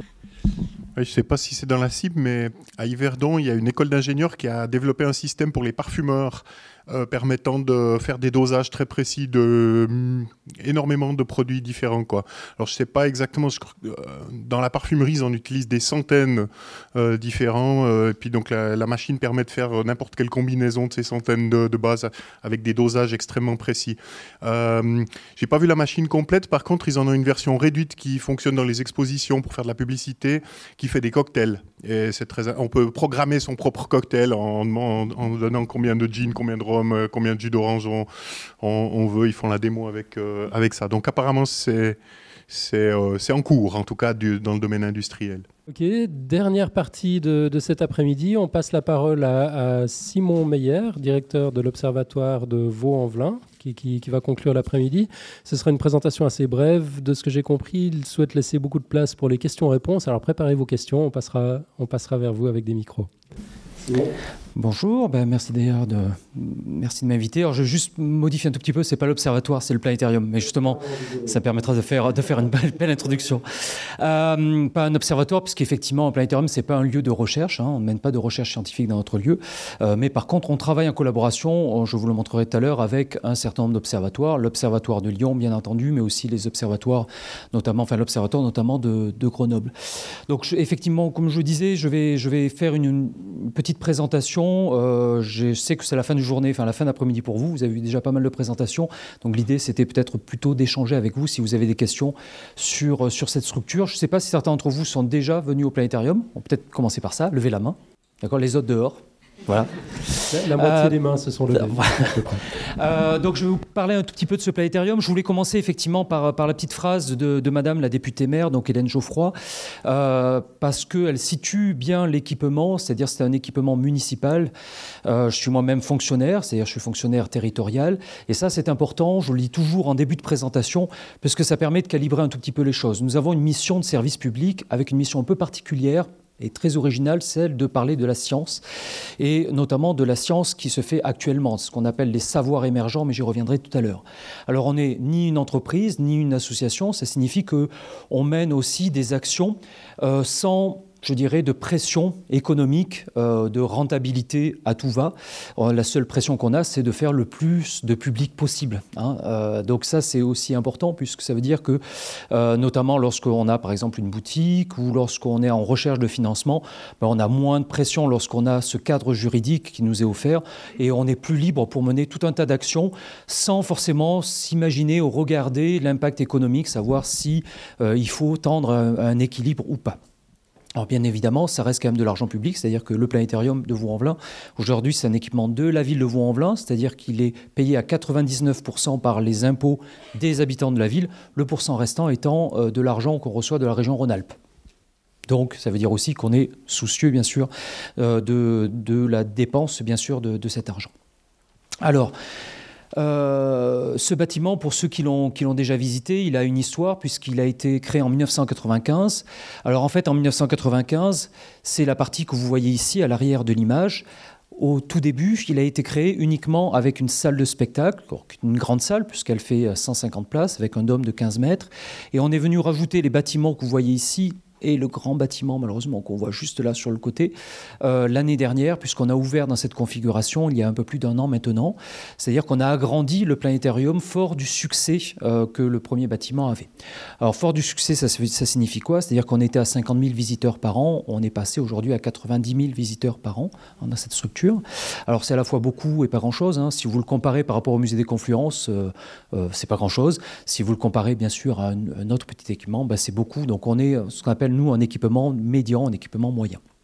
Une vingtaine de permanents euh, qui travaillent pour cette structure, euh, dont à peu près huit à neuf personnes qui travaillent face publique, donc qui sont en, vraiment en médiation et qui rencontrent le, le public. Alors, quel est le, quel est, quels sont les, les objectifs de, de cet équipement? Donc, c'est un équipement de culture scientifique et technique. Et son premier objectif, bien sûr, c'est de valoriser la science et ce que je vous disais tout à l'heure, c'est-à-dire les savoirs émergents. Alors, pourquoi, on pourrait se poser la question, pourquoi un planétarium à Vaulx-en-Velin et pourquoi on n'a pas fait un planétarium, à un moment donné, place Bellecour ou place des Terreaux? Pourquoi on a choisi de décentrer cet équipement? Alors, comme je vous disais, c'est un équipement municipal et un équipement comme celui-ci, qui est un équipement complètement atypique dans les équipements culturels. Pensez bien qu'il faut la volonté d'un homme, euh, c'est-à-dire d'un maire à l'époque, pour pouvoir porter un tel projet. C'est quand même des investissements assez lourds, c'est-à-dire on parle d'entre dix et quinze millions, si on consolide l'ensemble. Et bien évidemment, il ne s'agit pas d'une piscine, il ne s'agit pas d'une bibliothèque, il ne s'agit pas d'une école. Donc comme c'est un projet complètement atypique, ben, il faut arriver à convaincre des financeurs de pouvoir financer ce type de projet. Le maire, à l'époque, euh, avait fait ce choix parce qu'il y avait un contexte, Vaulx-en-Velin, vous connaissez sans doute la, la, la réputation de, de la ville de Vaulx-en-Velin, deuxième ville la plus pauvre de France, quarante mille habitants, euh, avec un parc social de soixante-quinze pour cent, là où certaines communes de l'Ouest lyonnais approchent les cinq pour cent à peu près. Euh, une explosion dans les quartiers, euh, donc dans les années, euh, au milieu des années quatre-vingt-dix. Et le maire, à l'époque, se dit, j'ai deux façons de, de concevoir une ville, soit... j'en fais une zone industrielle, une zone commerciale, comme on trouve vers Saint-Bonnet-de-Mur, par exemple. Soit je prends le contre-pied et je remets du service public, je remets du, cult- du culturel dans ma ville. Et je fais table rase euh, d'un certain nombre d'équipements, justement, commerciaux, et cetera. Alors, c'est là, bien sûr la deuxième voie qu'il a choisie. Et il a cherché un lieu culturel euh, assez original pour parler de la science, parce qu'il s'est dit, euh, dans les années quatre-vingt-dix, qu'on allait rentrer dans le vingt et unième siècle et qu'il fallait absolument... pouvoir donner euh, aux habitants de Vaulx-en-Velin un équipement qui leur permette de leur expliquer ce que c'était que les sciences d'aujourd'hui, les technologies d'aujourd'hui, pour forger chez eux ce qu'on appelle l'esprit citoyen.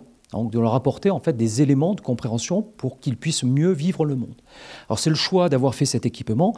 Et dans cet équipement, bah, dans le, on va dire, le cahier des charges qui nous, qui nous est donné, bah, c'est d'inviter effectivement des scientifiques dans ce lieu, dans cette banlieue, euh, dans cette banlieue de Lyon, et de faire venir bah, à la fois donc, les enfants de la ville, les habitants, mais également euh, des habitants de la région, puisque le bâtiment a été aussi conçu comme un pôle d'attractivité. On commencer à parler des années quatre-vingt-dix de marketing territorial, et donc comme un, un pôle aussi pour, pour revisiter la ville de Vaulx-en-Velin. Et pour ceux qui sont venus, ben vous êtes sans doute aperçus que Vaulx-en-Velin n'était pas, comme le décrivaient les médias, c'était pas une ville à feu à sang, il euh, n'y avait pas que des femmes voilées, euh, et cetera, et cetera. Donc effectivement, c'est une, aussi un choix euh, volontaire de le faire, mais ce qui n'enlève pas qu'il y a encore des inégalités, qui sont des inégalités criantes sur notre territoire, mais ça a été la réponse euh, politique qui a été amenée pour essayer de... de de lutter contre, contre ces problématiques-là. Alors, souvent, on nous dit justement, on nous dit, mais Vaulx-en-Velin, c'est loin. Alors, c'est vrai que pour un Lyonnais, Vaulx-en-Velin, c'est loin. Il faut passer le périphérique, euh, il faut à peu près dix minutes de voiture, euh, si on s'y prend bien. Euh, je, j'habite Villeurbanne pour venir ici. Alors, certes, il y avait le match, mais j'ai mis à peu près une heure. pour vous donner un ordre d'idée. Euh, donc Vaulx-en-Velin, effectivement, c'est pas si loin que ça. Et comme je vous dis, bah, aujourd'hui, le succès est au rendez-vous puisqu'on a à peu près quatre-vingt-dix mille personnes qui viennent dans cet équipement.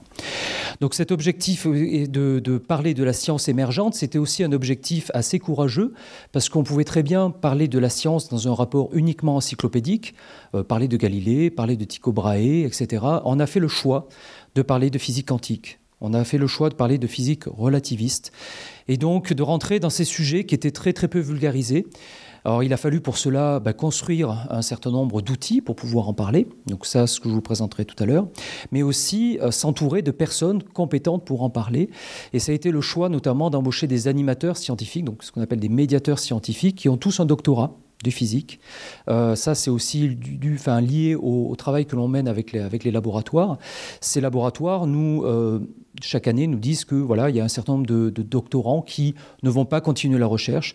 Et lorsqu'on a une ouverture de poste, eh bien, on prend ces doctorants et on va les former à la médiation scientifique. Donc c'est un travail qui est relativement long, ça dépend un peu des personnalités, euh, leur apprendre justement à parler de cette physique. Mais on a fait ce choix, c'est-à-dire d'avoir des médiateurs finalement qu'un bac plus, euh, bac plus sept, bac plus huit, euh, et de, de pouvoir justement les former au contact du public. Alors ce public, il est, il est très divers. On touche toutes les catégories euh, socio, euh, socio-professionnelles.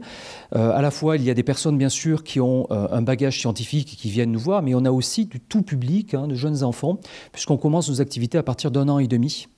Donc vous voyez qu'on commence très très tôt, euh, tellement tôt qu'on est là sur un sujet complètement innovant. Bien sûr, on est là, dans ce cadre-là, dans de la sensibilisation. On ne va pas leur parler des effets tunnels tout à l'heure, euh, mais on en parlera, on en parlera un tout petit peu plus tard. Mais on commence effectivement très tôt pour aussi leur apporter des éléments de langage, euh, des images qui vont pouvoir ensuite euh, cultiver tout au long de leur, de, voilà, de, de leur approche de la, de la science. Euh, cette approche, là vous avez par exemple un médiateur, Alexandre, qui a effectivement un doctorat d'astrophysique à Grenoble, et vous le voyez ici en scène dans le cadre des expositions permanentes du Planétarium qui sont dans le grand bâtiment noir qu'on voyait tout à l'heure. Un autre objectif du Planétarium, c'est aussi de cultiver la science, c'est-à-dire euh, d'inviter des scientifiques, mais pas que des scientifiques, c'est d'inviter aussi des philosophes, des historiens, des géographes, euh, des philosophes, pour venir nous parler des sciences de l'univers au sens large. Dans les sciences de l'univers, on peut parler d'astronomie, on peut parler d'astrophysique, on peut parler aussi de culture spatiale, mais on invite, comme ici, aussi des artistes.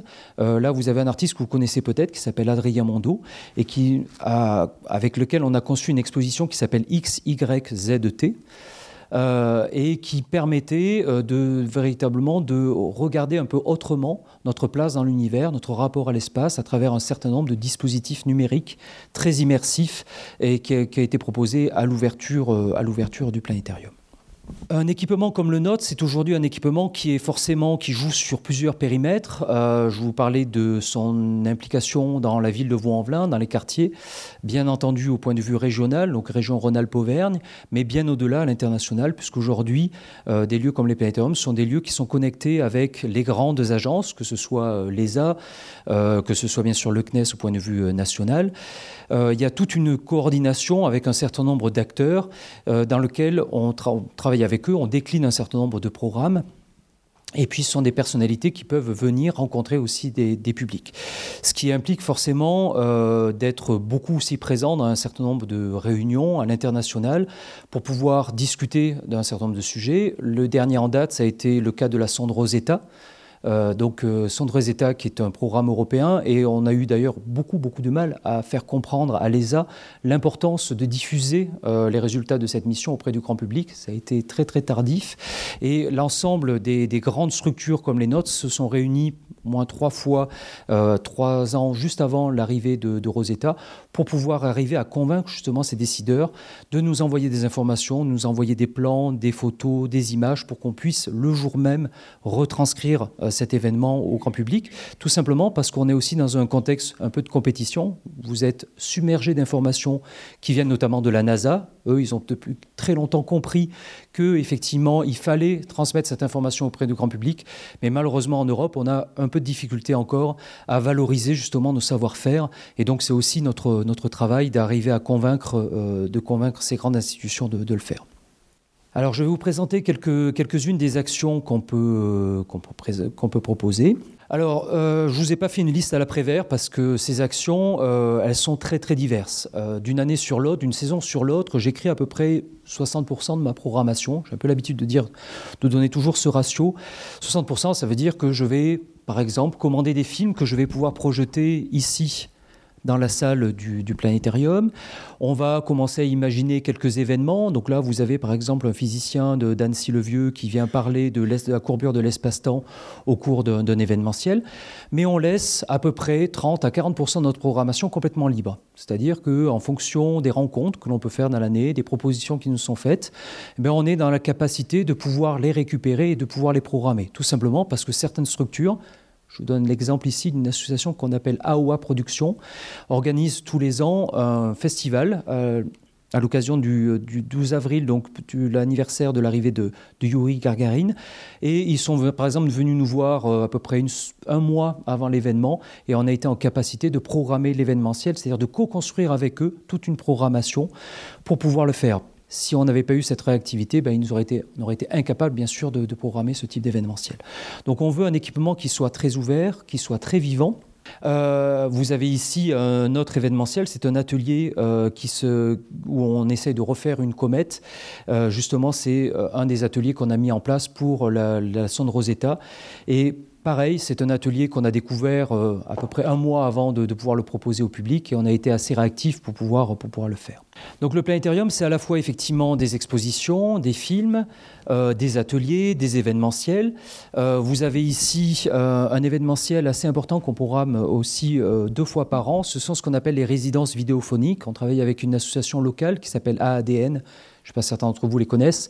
Ce sont des spécialistes en art numérique qui proposent deux fois par an d'accueillir des artistes à quel, à, auxquels on laisse carte blanche pour pouvoir présenter un sujet. Et donc là, on a reçu l'année dernière euh, deux artistes québécois qui sont venus euh, mapper sur le dôme du planétarium, donc cette grande structure filaire. Alors si vous avez, vous avez été très bons yeux sur la pub Mac des quarante ans de Mac, je crois. Non, peut-être pas.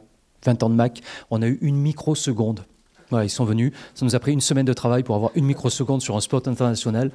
Euh, voilà. Euh, et ça, c'est aussi important, c'est d'avoir un lieu ouvert sur le monde artistique. Ces artistes, ils ne viennent pas là pour parler de la science, bien, bien évidemment, mais ils viennent nous parler de leur représentation du monde. Et ce qui est assez intéressant, c'est de voir comment leur représentation du monde vient interroger la représentation du monde du scientifique et comment ces deux entités, qu'on sépare souvent, peuvent justement dialoguer et ce qui se passe en friction entre ces deux mondes. Alors pourquoi je vous dis ça ? Parce que je vous Je, voulais, je veux juste m'attarder sur cette petite photo qui est là. Ça, c'est un dispositif euh, qu'on appelle un incubateur. Euh, c'est, euh, on est aujourd'hui une des rares structures à proposer ça. On en avait un peu marre que les gens viennent chez nous. Alors ça peut vous paraître aberrant, mais on voulait aller aussi chez eux. On voulait aller, aller aussi au domicile. On avait un peu marre, surtout, d'avoir finalement un public qui vient pendant une heure et demie, deux heures au planétarium. Et puis, bah, on aurait voulu aller plus loin avec eux, passer cinq heures, six heures, des jours entiers, des semaines entières avec eux, puis on avait un peu de mal à le faire. Et donc on a imaginé avec les médiateurs, vous avez Pierre qui est, qui est ici, euh, qui est le grand animateur de ce dispositif, on a imaginé un dispositif qu'on appelle souvent art-science. Alors j'ai pas le temps de revenir sur cette notion-là parce que j'aurais beaucoup à, à dire dessus, mais grosso modo on a invité un scientifique et un artiste à venir six mois en résidence au planétarium. Et pendant ces six mois, on propose donc euh, aux, à dix familles de Vaulx-en-Velin de participer à une expérience un peu folle. Euh, on ne sait jamais trop où ça va. Au départ, on leur dit bah voilà, on va faire une expérience avec vous, une expérience de physique euh, contemporaine. Vous allez la faire avec nous. Euh, les scientifiques s'embarquent dans cette expérience et on ne sait pas du tout vers quoi ça va nous mener. Mais vous allez les inviter chez vous et l'expérience va se dérouler dans votre salon, dans votre cuisine, dans vos toilettes, là où vous voulez. Et on va venir faire l'expérience avec vous. Et c'est ce qu'on, ce qu'on produit. Donc l'année dernière, on a créé ce qu'on appelle des électroscopes qui permettent de mesurer la radioactivité et une partie des rayons cosmiques. Et puis là, ben, on a commencé il y a deux semaines, deuxième incubateur. On travaille avec un physicien qui est à l'Institut de physique nucléaire de Lyon. Et là, cette fois-ci, on est parti pour faire des chambres à brouillard. Et donc à nouveau pour mesurer effectivement un certain nombre de particules. Et on va le faire avec des plaques de four, avec euh, de la glace carbonique. Ils vont venir au planétarium, on va leur donner ce qu'il faut. Puis bah, la plaque de four, et cetera. Ça, c'est eux qui le trouveront eux-mêmes. Et pendant ces six mois où dure l'expérience, bah, on a dix familles qui n'y connaissaient au départ rien en science, qui vont faire cette expérience. Euh, le scientifique va passer chez eux, va regarder les résultats, va travailler beaucoup, bien sûr, sur la démarche expérimentale. Et ces résultats-là sont renvoyés ensuite à l'Institut physique nucléaire de Lyon, où là, il y a un certain nombre de scientifiques, théoriciens et d'ingénieurs qui vont prendre les résultats et qui vont essayer aussi de les analyser, de les, de les comprendre. Donc, il y a des allers-retours qui vont se faire entre des habitants qui sont dans des maisons, dans des, dans des tours d'immeubles, et cetera, et ces laboratoires. Et pendant ces six mois, on invite ces, ces, euh, ces familles à aussi visiter des laboratoires, c'est-à-dire qu'on les amène par exemple à Modane, au tunnel de Modane, vous avez un, un laboratoire de, de physique fondamentale, on les amène là-bas, on les amène dans des lieux de science où euh, effectivement ils n'ont généralement pas accès, là on leur ouvre les portes pour leur montrer ce que c'est que la science d'aujourd'hui. Et puis l'artiste, bah, il accompagne tout ce projet et à partir de cette expérience, il va créer un certain nombre de choses, un certain nombre de pièces qui seront ensuite présentées au cours d'une, d'une exposition dite de restitution, en fin d'année, entre octobre et janvier, et où on montrera justement le, le travail que l'on peut faire.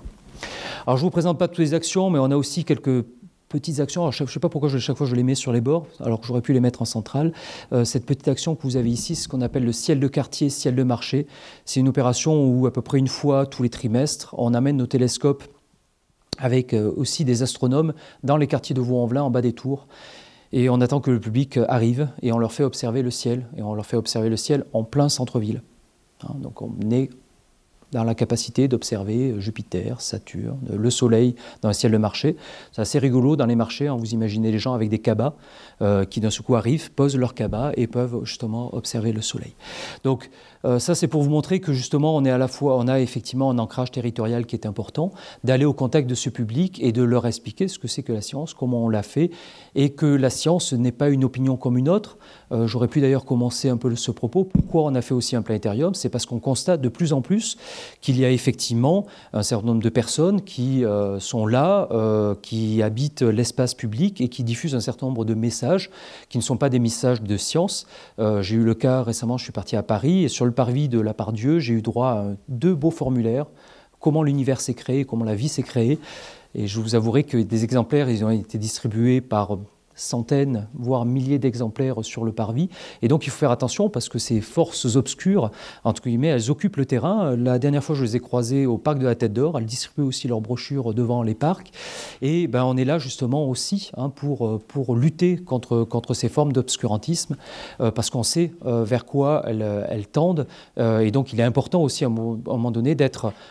Quand je dis d'être, c'est l'ensemble, c'est-à-dire les scientifiques et des équipements comme les nôtres, euh, de, de pouvoir parler de ces projets. Alors je vais conclure sur, euh, sur l'avenir du planétarium. Au planétarium, on, a, euh, on démultiplie aussi un certain nombre d'actions. On est en train de travailler sur une configuration de Living Lab, c'est-à-dire encore d'ouvrir encore un peu plus le planétarium que ce qui n'est aujourd'hui, euh, avec la possibilité notamment de proposer à un certain nombre de scientifiques de venir évaluer leur protocole scientifique. Alors c'est pour ça que je vous ai mis le petit robot N A O. Euh, L'INSERM, par exemple, est venu nous voir il y a à peu près, c'était fin, fin janvier. Euh, il voulait travailler avec nous sur un protocole médical pour les enfants autistes. En fait, ils ont, euh, se sont aperçus que le petit robot N A O permettait d'améliorer la communication entre les enfants autistes et euh, leurs parents ou le, les professionnels qui les accompagnent. Mais pour mener ce protocole à bien, il fallait qu'ils puissent faire un certain nombre de mesures au préalable avec des enfants non autistes. Et donc, ils sont venus au planétarium tester ce dispositif. Et donc, nous, on aura... On a, On a prévu, enfin on a prévu, on a organisé cette animation. Et donc ça, c'est un type d'action euh, qui est, dans lequel on est de plus en plus sollicité, c'est-à-dire des laboratoires, euh, pas forcément d'astronomie euh, ni de culture spatiale, mais qui viennent nous voir pour nous proposer justement, euh, quelque part, d'utiliser notre public comme cobaye pour justement participer à des protocoles scientifiques, des protocoles expérimentaux. Et on a un public qui répond très, très favorablement à ce type de demande, donc c'est quelque chose qui va, qui va s'accélérer dans le temps. On, pardon, euh, on mène aussi des actions pour certains types de publics, je pense notamment au public euh, aveugle, au public euh, handicapé. Donc on a des dispositifs comme ici euh, qu'on est en train de tester aujourd'hui euh, qui permettent de pouvoir faire une séance en fait, d'astronomie au planétarium pour des malvoyants et des non-voyants. Hein, donc on a créé un certain nombre d'outils pour pouvoir le faire. Et puis comme je vous le disais tout à l'heure, aussi des séances pour les tout-petits, pour les un an et demi, avec des professionnels de la petite enfance, parce que bien évidemment, pour ce type de public, on se fait aider. Alors pourquoi on le fait, cette action ? Tout simplement parce qu'on s'est aperçu que dans les quartiers, des, euh, les professionnels de la petite enfance, c'est-à-dire les assistantes maternelles, étaient souvent très... Euh, très isolées, c'est-à-dire qu'elles allaient par exemple dans les bibliothèques, mais elles ne communiquaient pas entre elles, elles étaient très très peu en relation euh, avec le monde de la culture, et donc on a imaginé effectivement une séance sur mesure avec les petits-enfants, alors bien sûr dans un format complètement différent de ce qu'on peut proposer d'habitude, qui sont des formats beaucoup plus courts, beaucoup plus dynamiques, mais c'est quelque chose qui rencontre un grand, grand succès, et on va présenter l'action euh, au musée du Quai Branly fin mars. Donc la, la Cité de la Villette et le Quai Branly euh, sont également en train d'expérimenter euh, des dispositifs similaires, et là on va faire une restitution avec eux pour essayer de co-construire des, des animations. Euh, un an et demi, c'est vraiment très petit, hein. Je vous assure qu'en en termes d'éléments de langage et de posture, ça nécessite notamment aux animateurs de chanter. Je crois que ça a été le plus dur pour eux, finalement, c'était apprendre à chanter pour ça. Et puis euh, là, ici, vous avez une coupe. Alors malheureusement, je n'ai pas pu vous amener le dessin parce qu'on est en train de le faire. Euh, derrière le planétarium, ici, on est en train de construire un grand jardin de trois mille mètres carrés dans lequel il y aura un observatoire. Mais il y aura, il y aura également un potager lunaire puisqu'on va essayer de combattre. Euh, on arrive au printemps. Euh, vous allez voir que vont fleurir sur tous les, euh, dans tous les magasins de, de plantes euh, cultivé avec, avec la Lune, et donc on a décidé de faire un potager lunaire pour leur montrer qu'effectivement la Lune n'a pas d'effet sur la pousse des tomates, euh, des fraises, si j'ai bien compris tout à l'heure. Donc on va mettre en place tout un potager lunaire pour à, travailler avec des, des, des botanistes de Lyon un pour faire, faire un vrai jardin expérimental et pour travailler sur cette, sur cette problématique. On n'a pas encore trouvé euh, le projet pour les horoscopes. Si vous avez des idées, je suis assez preneur. Je suis un peu en guerre contre les T C L, puisque les T C L ont, ont décidé de faire des horoscopes dans tous les bus. Je suis complètement consterné, mais euh, voilà, ça, c'est quelque chose avec lequel on va, on va travailler. Donc c'est pour dire que le planétarium voilà, évolue, évolue au cours du temps. Et puis, euh, bah, si certains d'entre vous voilà, euh, veulent à un moment donné euh, travailler avec nous sur, des, sur tout un tas de projets, bah, nous, on est, euh, voilà, on est très, très ouverts pour ça.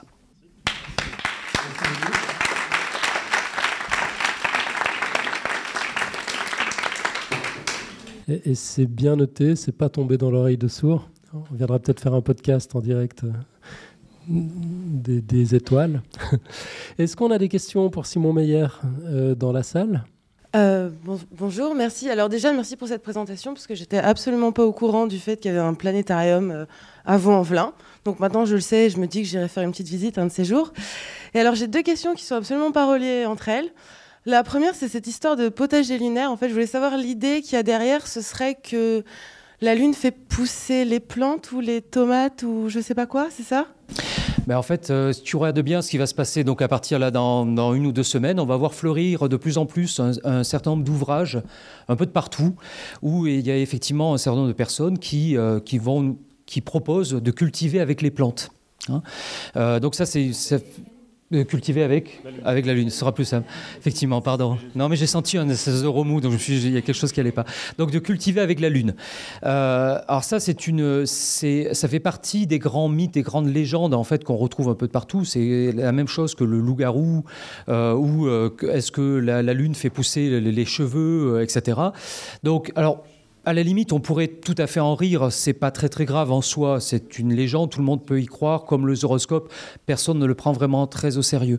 Sauf qu'on euh, s'aperçoit que dans ces livres, euh, ça sert en fait de départ à plein d'autres choses, on a des dérives dans ces livres, moi j'en suis tombé, enfin, je suis un peu fan de cette, de, de cette problématique parce que j'achète tous les livres chaque année, alors malheureusement j'entretiens quelque part un peu cette économie-là, mais je m'aperçois qu'à l'intérieur, après, c'est la porte ouverte à tout et n'importe quoi, on mélange tout, on met de l'horoscope dedans, Euh, et, et à partir de là, ben on, on, on, on diffuse une espèce. Il euh, y a beaucoup d'arguments scientifiques qui sont dedans. Quelquefois, vous, vous, on sort des phrases de contexte de certains scientifiques euh, qui vont ensuite lutter contre ça. Et finalement, on n'est pas très très loin de l'histoire des frères Bogdanov. Hein. On, on, on est tout à fait dans, dans cette histoire-là.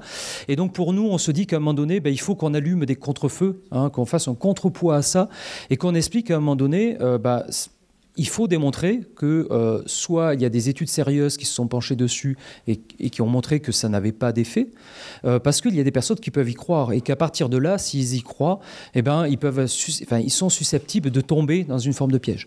Récemment, au Planétarium, on a eu une conférence sur Planck, sur les derniers résultats de Planck, et on a eu un monsieur qui est arrivé, ma foi très sympathique, mais il est arrivé avec un cortège d'une dizaine de personnes, donc c'est là où j'ai un peu tiqué.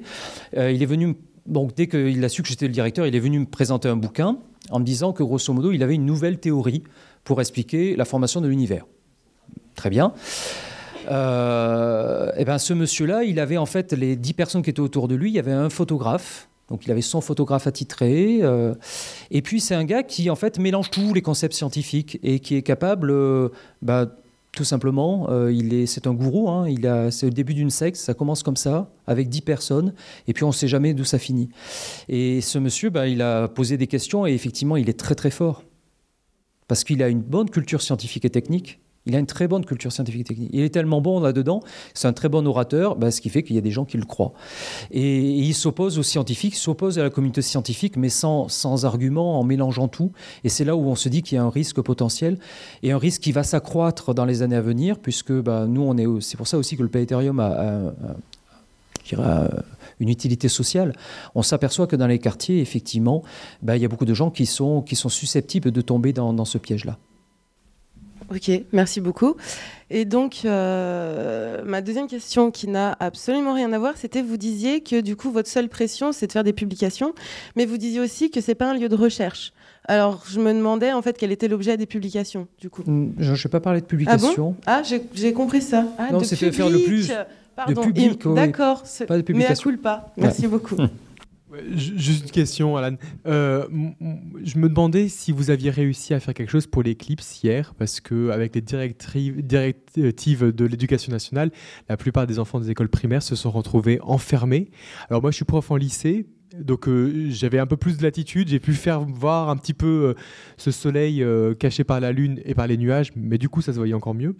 Euh, mais j'ai quand même des élèves qui, euh, à cause de, cette, de, de ces directives qui étaient extrêmement angoissantes, se sont retrouvés avec un parapluie pour se protéger de la lumière du soleil. Je me demandais si le planétarium avait réussi à convaincre peut-être un peu les écoliers et les écoles euh, et les inspecteurs de Vaulx-en-Velin pour euh, les faire sortir et pas les enfermer encore plus que ce qu'ils sont dans, bah, dans leur absence de connaissances. Ouais. On parle d'obscurantisme, je crois que euh, enfermer dans les classes, c'est, pour moi, c'est une collaboration de l'éducation nationale à l'obscurantisme qui, qui, est, qui est insupportable, quoi. J'ai été très en colère, euh, comme toi, toute la semaine.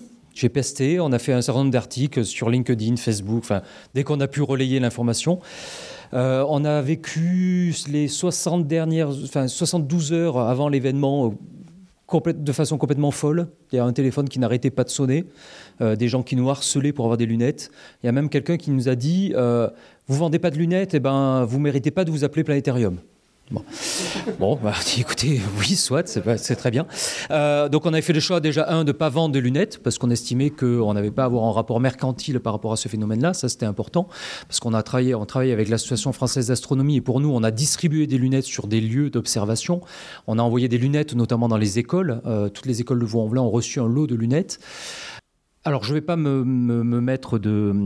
Euh, je ne vais pas dans l'auto... Euh, Congratulations, euh, on a sauvé deux carnavals voilà, qui devaient orga- être organisés le vendredi matin. Et euh, typiquement, des enseignants qui nous appellent en disant ben, « on va annuler ». Alors on va annuler euh, par la pression des parents, voilà, parce que les parents euh, avaient peur d'une force magnétique euh, spécifique euh, ce jour-là. Et donc j'ai dû faire... Alors c'est la première fois de ma vie que ça m'arrive. Euh, ça ne m'était pas arrivé même en quatre-vingt-dix-neuf. Il a fallu que je fasse un mot. Alors j'avais presque... J'aurais dit, mais je vais signer avec mon sang, si vous voulez, euh, pour leur dire qu'il n'y avait aucun danger pour observer... Euh, enfin, pour sortir pour le carnaval, euh, il n'y avait aucun danger pour le faire. Et les deux carnavals ont été maintenus. Donc on a fait, nous, un message de prévention dans toutes les écoles euh, qu'on, qu'on connaissait. Euh, on a été complètement sidérés par euh, la circulaire, euh, effectivement, qui a été publiée. Il y a la, l'Académie de Toulouse qui a enfin pris le courage de, de, de, de, de, de publier une, un contre-feu, comme je parlais de contre-feu tout à l'heure, pour dire non, justement, c'est une occasion rêvée de pouvoir faire ça. Il y a un astronome, Hervé Doll, qui a publié dans Le Monde euh, une chronique pour dire justement, sortez les enfants des classes, il suffit de prendre une boîte à chaussures, de faire un trou pour pouvoir observer ce phénomène. Mais effectivement, même dans la classe de mes filles, j'ai eu l'enseignant d'une de ma plus jeune fille qui m'a donné, qui m'a dit le, les mêmes propos. Je lui ai dit, mais enfin, mais c'est pas possible. Enfin, à un moment donné, vous êtes quand même euh, les personnes les plus éclairées euh, dans, dans notre... Enfin, une des partie des personnes les plus éclairées dans notre société. Vous ne pouvez pas tenir ce langage et, et, et tenir une posture complètement différente juste après. Malheureusement, c'est l'ouverture des parapluies, c'est exactement ça. Ça vient à la fois des enseignants, mais surtout des cadres euh, de l'éducation nationale qui ont dit ben, « on ne prend aucune, aucun risque parce que s'il arrive un danger, c'est des questions d'assurance, et cetera. Et, et c'est ça qui devient dramatique, alors que les mêmes gamins qui sont dans la cour d'école et qui vont jouer à observer le soleil euh, le quatorze juillet, enfin n'importe quel jour de l'année, ont, ont beaucoup plus de risques que ce jour-là. Mais effectivement, on a, on a mené trois opérations à Saint-Geniaval, à Bellecour et euh, à Vaulx-en-Velin. Donc on a, on a occupé les trois lieux publics. Euh, moi, j'étais à Bellecour, parce que on, c'est là où on s'attendait à avoir plus de monde. Euh, on a eu six cents personnes à neuf heures du matin, sous une pluie battante, et on a cru qu'ils allaient mais, euh, nous, nous égorger parce qu'on ne donnait pas les lunettes. On nous a dit, par exemple, mais moi, sans lunettes, comment je vais chercher mon enfant à l'école ? On a dit, mais surtout, mettez pas de lunettes. On va avoir plus d'accidents. On a dit, mais imaginez les chauffeurs de T C L avec des lunettes. Ça va être un carnage. Et on est, on est dans l'irrationnel. Voilà. Et ça, bah, c'est vrai que l'irrationnel, ça rejoint pourquoi, pourquoi il faut des... Alors, pas que des planétariums, hein. Il faut aussi que les scientifiques soient présents, euh, euh, soient, présents soient, soient, soient là, fassent des conférences, et cetera. Il faut qu'on soit aussi dans les marchés. Pourquoi on fait des opérations comme ciel le marché, ciel le quartier ? Tout simplement parce qu'il y a aussi un non-public. Je n'en ai pas parlé. Mais dites-vous qu'il y a un non-public. Un public qui ne viendra jamais dans les conférences, qui ne viendra jamais dans un certain nombre de manifestations parce qu'ils ont un rapport à la science qui est un rapport compliqué. Pour eux, il y a eu un rapport d'échec quelquefois à l'école. Euh, et il faut qu'on aille vers ce public-là. Quand on va dans les places de marché, c'est pour ça. Euh, on suit. Alors, c'est pas nous qui avons inno- innové. Hein. Euh, sur ça, c'est euh, moi j'ai, j'ai repris des exemples à Dijon, parce qu'à Dijon ils sont allés encore plus loin. Dans tous les marchés, ils avaient, ils ont créé un étal, l'étal des sciences, et c'était organisé avec l'université. Et donc à tour de rôle, c'était des scientifiques qui venaient et qui avaient un étal à côté de l'étal euh, d'oranges, euh, de, enfin de fruits, de légumes, et cetera. Et ils parlaient. Et j'ai trouvé ça cette euh, cette chose-là, complètement extraordinaire. Et il y avait des, des, des, des propos, j'en ai suivi plusieurs, il y a eu des échanges qui sont formidables. Et il faudrait qu'on arrive à créer ça, mais encore faudrait-il que les scientifiques soient reconnus aussi dans ce rôle-là. Parce que bien sûr, ils ont une obligation de transmission de savoir, mais on sait tous que malheureusement, dans leur carrière, eh ben, ce n'est pas toujours valorisé comme il faut. Et il faudrait qu'on arrive, euh, moi je travaille beaucoup avec les, les, les, les présidents d'université, là on vient de décrocher une convention avec l'université Lyon un, où justement il y aura enfin cette reconnaissance, c'est-à-dire que lorsqu'un astronome euh, viendra au planétarium de Vaulx-en-Velin euh, discuter avec des, des élèves de lycée, et ben une heure passée devant un lycéen égale une heure d'enseignement devant des étudiants. Voilà, c'est enfin reconnu. Euh, mais il faut travailler sur ça, parce que tant qu'on n'aura pas ça, euh, ben malheureusement, c'est toujours un peu les mêmes qui se mobilisent et pas d'autres. Donc je pense qu'il faut, voilà, il faut aller dans ce sens. Et je vous avouerai que pour le vingt et unième siècle, je ne suis pas très optimiste au vu de ce qui se passe actuellement. Donc euh, on a intérêt de, voilà, de, de travailler quand même sérieusement cette, cette question. Mel, je vais juste répéter ce que tu as dit, parce que tu n'avais pas de micro. Donc tu disais qu'il faut travailler sur la formation des enseignants également, parce que le... Ouais, le fait de relayer cette directive bah, sans la critiquer, bah oui, ah, voilà, on t'entend. C'est quand même choquant que dans une formation, euh, étudi... enfin, des étudiants qui vont être euh, profs euh, à l'école primaire, il n'y ait pas ça. Quoi. Enfin, je comprends qu'on n'ait pas tous des formations scientifiques quand on veut être un stit, ça c'est connu, mais, euh, mais quand même, c'est la base. Après, on, a, on arrive, on a des gamins au collège, au lycée qui viennent avec des idées préconçues qui sont, qui sont fausses. Bon, après, nous on reconstruit derrière, mais c'est pas normal. Quoi. Enfin, je sais pas, moi je suis choquée. Donc je sais pas si vous faites des actions auprès. Euh, Alors non, pas. Alors, on est nous dans le champ de l'éducation euh, populaire, hein, euh, c'est-à-dire que le planétarium ne se pose pas dans l'éducation formelle. On travaille avec eux. C'est vrai que c'est pas notre prérogative de former euh, des, des enseignants. On est bien sûr très ouvert sur ça. Je vous avouerai quand, quand je vous dis un peu pessimiste, euh, lorsqu'on fait par exemple des demi-journées d'ouverture où on invite les enseignants à venir voir notre programmation, on a tout au plus vingt enseignants qui se mobilisent. Donc, euh, effectivement, il y, y a une vraie problématique sur ça. On a des enseignants qui viennent, par exemple, au planétarium en se disant, en une heure et quart, je fais tout mon programme d'astronomie.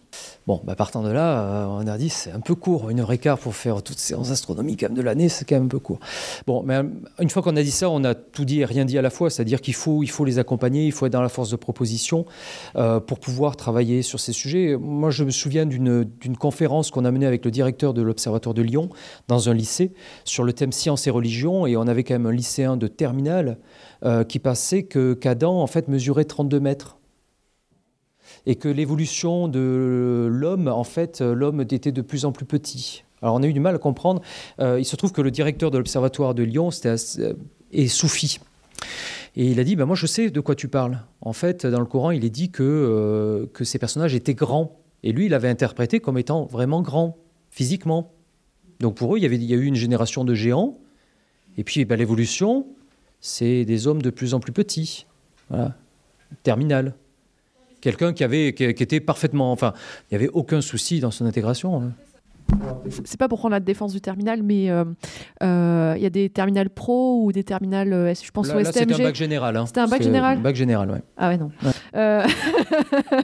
non, pas dans ce cas-là. Bah, après, les filières, filières E S L, ils ont des cours de sciences, mais bon, ils ne les prennent pas du tout au sérieux et on n'aborde pas spécialement l'astronomie, on en voit en seconde. Ouais, je suis. Enfin, c'est bizarre. Après, là, là, là c'est bien plus de l'astronomie. Hein. Enfin, non, pour moi, voilà. On est dans bref. Des conceptions et des représentations. J'aurais pu comprendre, mais ouais. Bon, c'est vrai que c'est bizarre. Quoi. Très bien. On va peut-être prendre une dernière, bon, deux dernières questions, mais rapidement, peut-être. On doit, on doit quand même conclure. L'heure tourne. On a dépassé l'heure de fin. Donc, moi, ma question, en fait, c'est que vous avez parlé de, de, de, de, du fait de faire venir au, au planétarium des, des, des philosophes, des artistes, et cetera. Moi, je me demandais un petit peu comment vous organisiez la rencontre entre les scientifiques et puis euh, ces autres disciplines, parce qu'on sait qu'en France, on est quand même dans un, euh, une université qui est extrêmement attachée à la disciplinarisation. Enfin bon, c'est difficile de créer ces passerelles, et notamment euh, avec, euh, enfin, entre les sciences dites dures, ça se passe pas trop mal, mais alors dès qu'on, dès qu'on part euh, à l'extérieur, c'est souvent difficile. Donc, je me demande... Euh, Comment est-ce que vous organisez un peu la rencontre de ces disciplines ? Est-ce que, est-ce que c'est uniquement dans un, euh, dans un rapport d'illustration de la science, ou est-ce qu'il peut y aller plus loin euh, par rapport à la rencontre et au contact entre, entre ces disciplines ? Alors, vous faites bien de le dire, c'est le, le mot juste, c'est l'illustration, c'est justement, on prend pas, enfin, c'est pas du tout ça. L'idée, c'est pas de prendre un artiste pour illustrer un travail scientifique. Et je donne souvent l'exemple inverse, c'est-à-dire un scientifique qui va se grimer euh, et qui va se mettre en scène et qui, du coup, va euh, mimer quelque part le travail artistique. Donc, il s'agit vraiment de confronter les deux recherches, la recherche artistique et la recherche scientifique. Vous le dites très bien, c'est le plus dur, c'est d'arriver, de, de trouver des temps euh, pour que cette euh, discussion puisse se faire. Alors bien évidemment, il y a des temps courts, c'est le format classique des conférences, dans lequel on va essayer de préparer les choses, on va mettre les gens en relation, mais souvent c'est trop court parce que même s'ils dialoguent trois, quatre fois par mail avant la conférence, ben souvent, malheureusement, euh, la conférence se fait après, au moment du repas, juste après la conférence, c'est là où il y a les choses les plus importantes, parce qu'une fois que la glace est rompue, ben là, les, la la parole se délie. Donc c'est pour ça aussi qu'on a le dispositif incubateur, parce qu'on sait qu'il faut du temps pour le faire, mais c'est, on établit bien des règles au départ. On dit bien, attention, lorsqu'on on invite des artistes et des scientifiques, alors il faut déjà les choisir, ce qui n'est pas évident, parce que bah, il faut que les deux soient ouverts à, au dialogue. Euh, certains ne le sont pas, certains artistes ne le sont pas, certains scientifiques ne le sont pas non plus. Et donc ça, ça se fait un peu au coup par coup, au, euh, au fur et à mesure de nos recherches. Alors maintenant, on est assez identifié, donc on grouille dans pas mal de lieux, donc on repère des gens qui sont susceptibles de le faire euh, et, et ça se passe, ça se passe relativement bien. Et l'idée, effectivement, c'est euh, tout à l'heure je parlais de friction, c'est ce qui se passe à l'interface entre entre ces deux mondes-là, c'est ce qui est le plus intéressant et qui produit tout un tas de choses. Mais c'est pour ça que tout à l'heure, je, vous m'avez entendu dans la présentation, j'ai dit à science attention, parce qu'à science aujourd'hui on nous en rabat les oreilles. Mais souvent, pour moi, ce n'est pas véritablement de, un vrai dialogue art et science. On pourrait ajouter art, science, philosophie, hein, c'est, la, c'est la même chose. Enfin, la même chose, ça, ça concourt au, au même objet. Euh, moi, je veux qu'il y ait un équilibre dans ce, dans ce dialogue-là. Euh, et effectivement, c'est le, c'est le plus délicat euh, de le faire. Ça veut dire aussi qu'il faut... Euh, Il faut des temps d'échange, des temps de dialogue, où nous, on est quelque part un peu des modérateurs. Euh, on, on est garant de cet équilibre-là, parce qu'on peut tomber dans un sens comme dans l'autre systématiquement. Je crois qu'on avait encore une, une question ou un commentaire, voilà, à gauche. Euh, oui, vous, on a, vous avez pas mal parlé de, de, de l'absence de connaissance des gens, euh, avec l'exemple de, de l'élève de terminale, euh, de l'obscurantisme, mais plus précisément, je me posais la question par rapport aux croyances euh, spécifiquement religieuses. Est-ce que vous n'avez pas euh, souvent des gens... Parce qu'il y a une différence entre ne pas savoir parce qu'on n'a pas reçu l'éducation qu'il faut pour euh, comprendre scientifiquement les choses, Et, euh, et être euh, spontanément hostile à la science à cause de croyances religieuses. Et comment vous gérez ça, si ça vous arrive souvent, je ne sais pas. Alors c'est une très bonne question. Euh, on reçoit, on répond à la question euh, du comment, pas forcément nous à la question du pourquoi. On reçoit beaucoup d'écoles coraniques, par exemple, euh, qui viennent typiquement le dimanche matin, parce qu'ils ont cours le dimanche matin, et donc on reçoit des groupes entiers d'écoles coraniques, mais on reçoit aussi euh, les formations des prêtres. Et donc, vous avez, de temps en temps, euh, dans, la, dans l'exposition, vous avez une vingtaine de personnes avec des chasubles noirs, un petit col blanc, qui sont là et qui viennent. Euh, il faut bien vous dire quand même, les personnes qui viennent au planétarium sont des gens qui sont forcément ouverts à ces questions-là. On ne les a pas forcés, ils viennent dans une démarche qui est volontaire. Donc je dirais ce public-là, c'est, je dirais quelque part, est déjà ouvert sur ces questions, est prêt au dialogue, et ils ne sont pas dans une hostilité. Euh, euh, on a quelquefois plus le cas pour des astrologues ou pour des, euh, des, des gens qui se sont fait enlever par des ovnis, où là ça pose un peu plus le problème. Euh, mais pour ceux qui de, des, des religieux, ceux qui viennent en tout cas, sont des gens qui sont très très ouverts sur ces questions. Ça peut poser question lorsqu'on va, par contre, dans l'espace public, euh, dans les quartiers, euh, et qu'on va parler à ce moment-là à ces publics-là, à un moment donné. Ben là, quelquefois, on a des situations de rejet, d'hostilité. Ils, en fait, ils ne viennent pas parler avec nous. Ils s'en vont. Bon. On n'a aucune obligation, enfin, on n'a aucun moyen de pouvoir les retenir. Donc ça, c'est, c'est une vraie question, en tout cas, qui, qui nous habite, on, mais on ne sait pas y répondre. Et bah, là où on fait le pari, c'est déjà d'occuper cet espace, d'être présent, parce que ça permet peut-être à ceux qui sont entre, en, entre deux bah, de ne pas basculer du mauvais côté de la force, hein, peut-être de rester du bon côté et de discuter avec eux. Ensuite, les personnes qui ne veulent pas discuter et qui rejettent tout d'un seul bloc, je dirais, on n'est pas là, on ne peut pas répondre euh, à tous ces mots, malheureusement, euh, et je dirais même on est un peu désarmé par rapport à ça. Très bien. S'il n'y a pas d'autres questions... Ah si, on a, on a une dernière... Ce sera la dernière question. Oui, c'était, c'était juste pour souligner. Euh, je déplore un peu comme la personne derrière moi qu'on n'ait pas entendu parler de vous. Euh, je ne savais pas qu'il y avait un planétarium à Vaulx-en-Velin, avant de vous voir euh, là. Alors que des planétariums comme Montpellier ou bon, Toulouse, on, avec la Cité de l'Espace, on n'en parle pas. Euh, et je tenais juste à souligner, euh, à dire merci, parce qu'en plus ça a l'air d'être un planétarium que je qualifierais de social, où ça donne, il n'y a pas qu'un dôme avec des étoiles, ça donne l'image d'un dialogue scientifique autour, et vous avez l'air d'aller chercher les gens. Euh, du coup, j'ai peut-être pas l'impression que le Grand Lyon vous supporte pleinement, pour euh, ne pas avoir entendu parler de vous jusqu'alors. Euh, voilà, je vous souhaite bien du courage et je voulais juste dire merci. Alors, juste pour, pour revenir, pour ça, pour ça tout à l'heure, je, en, dans les propos introductifs, je disais qu'on était un équipement municipal. Pas pour rien, ça signifie que vous pensez bien qu'on n'a pas euh, une économie derrière et des budgets qui nous permettent effectivement d'assurer une communication à la hauteur de l'Aquarium de Lyon, par exemple, qui est un établissement privé. Euh, c'est-à-dire que je ne peux pas me payer des flancs de bus, des communications dans le métro. Euh, et du coup, si je le fais... Euh, avec le budget que l'on a, qui est quand même un budget confortable, hein, je ne vais pas non plus euh, pas dire le contraire, ben, ça serait au détriment des actions que l'on mène. Donc c'est un choix qu'on a fait de se dire de calibrer aussi l'équipement pour quatre-vingt-dix mille visiteurs aussi, pour pouvoir euh, mettre ben, le maximum de l'argent que l'on possède dans les actions et dans l'accompagnement des actions et non pas dans la communication. Voilà. La scientifique de Lyon est quand même relativement grande. J'habite à côté de la Doua, mm-hmm. l'INSA, le C N R S, il y en a quelques-uns. J'ai pas vu vos posters. Bah après, si vous voulez, c'est après il y a le Grand Lyon qui effectivement, euh, on, on mène un travail depuis très longtemps pour dire justement que le planétarium c'est le planétarium du Grand Lyon. Après, c'est du découpage administratif et là, je vais pas rentrer dans le dans le détail, mais après c'est compliqué. Il y a la région qui nous soutient euh, assez fortement là depuis depuis quelques années, mais effectivement le Grand Lyon aujourd'hui a une vision culturelle qui est très auto-centrée sur euh, le centre-ville de Lyon. C'est très central et ils en ont un peu, ils oublient un tout petit peu qu'il y a des gens aussi qui habitent euh, un peu en périphérie et que la culture, si on met toute la culture au centre des centres-villes, ben ça signifie qu'on fait des zones dortoirs en périphérie. Et malheureusement, ben on n'est on n'est pas forcément entendu dans, dans, ce, dans ce discours-là. Et ça, c'est un, une, un vrai positionnement politique, hein, c'est un combat aussi qui est, qui est mené. Euh, et, et nous, effectivement, on y croit parce que c'est voilà, il ne suffit pas de mettre euh, de, tous les équipements au centre-ville. Il y a des personnes qui ne vont pas au centre-ville et qui n'iront jamais, voilà, et qui habitent dans ces quartiers. Et ce n'est pas euh, dix, vingt personnes, c'est quand même des centaines de milliers de personnes qui habitent aussi en, en périphérie. Mais je suis tout à fait d'accord avec vous. Ça, ça a l'air d'être un projet effectivement formidable, animé avec, euh, avec beaucoup de passion et, et ça donne envie de, de, de faire un petit détour. Euh... Je, je suis sûr qu'on va se reparler très bientôt. En tout cas, un immense merci, Simon Meyer. C'était, c'était vraiment passionnant.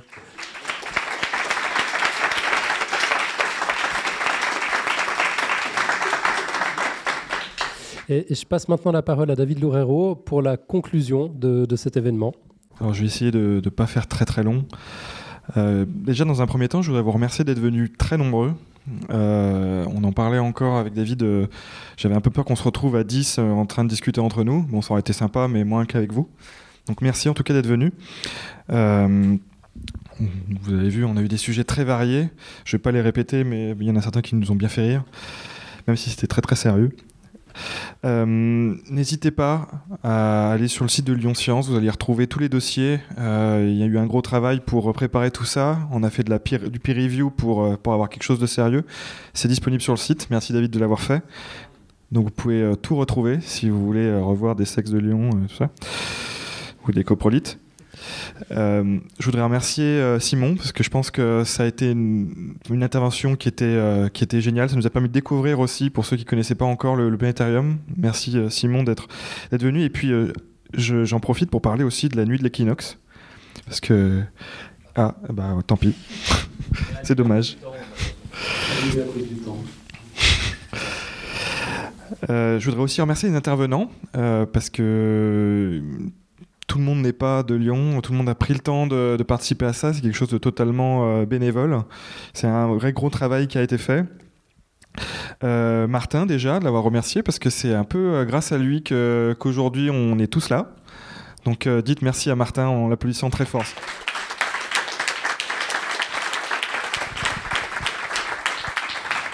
Vous risquez d'applaudir très souvent hein, dans les quelques minutes qui vont venir. Euh, Vincent et puis, euh, et puis David aussi, parce que ce matin, on a eu la chance de faire du géocaching, et pas du géocatching ou du géotagging. On a eu la chance de faire ça, ça nous a fait découvrir le parc de Gerland et euh, une activité qu'on ne connaissait pas pour la plupart d'entre nous. Donc euh, merci à vous.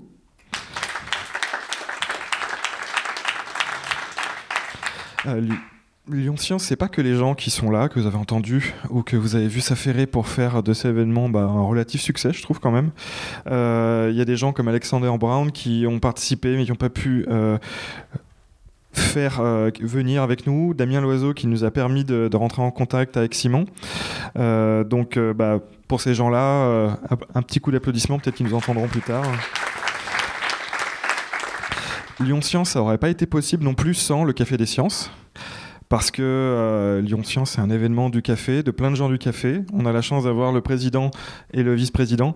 Et puis plein de gens du café, euh, Vincent, Martin, euh, en plus de Nico, Alan et Pierre. Donc euh, bah, euh, merci au café. Et puis n'hésitez pas à aller voir le, le site. Oui, moi aussi. Ouais, ouais, c'est et vrai. Puis on précise peut-être pour les personnes qui ne connaîtraient pas, donc le Café des Sciences, c'est un collectif de blogueurs de sciences. Euh, c'est disponible sur l'Internet mondial à l'adresse café-science au pluriel point org. Et c'est une super façon de continuer de suivre ce que fait Pierre, ce que fait Vincent, ce que font les gens de Podcast Science, euh, ce que fait Martin sur son blog. Si vous avez envie de, d'avoir un peu de science dans votre fil Twitter ou euh, dans vos différentes mailings, allez-y, euh, vous avez plein de choses super intéressantes. Émilie, qu'on a vue aussi, qui n'a pas pu rester avec nous, euh, fait aussi partie du café, elle fait plein de choses super bien, donc euh, jetez-y, jetez-vous-y dessus, je sais pas si ça se dit. À Lyon, ça doit se dire.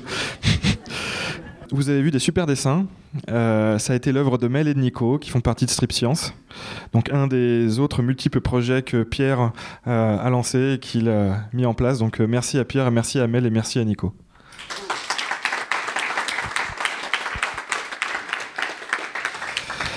Pour ceux qui ne sont pas avec nous, mais qui nous écouteront euh, en direct ou euh, à distance, tout ça c'est grâce aux petites mains euh, des gens de Podcast Science qui sont à côté de nous. Donc euh, si tout l'Internet mondial est capable de nous écouter, c'est grâce à eux. Donc euh, merci à Podcast Science.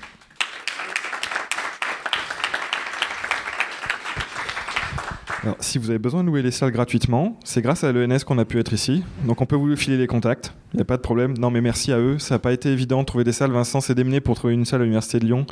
Euh, ils lui avaient dit oui, ils lui ont dit non. Donc euh, grâce à Martin, on a pu être ici. Donc merci à vous deux de, d'avoir pu euh, travailler sur ces aspects-là. Et puis merci à l'E N S de nous avoir accueillis aussi.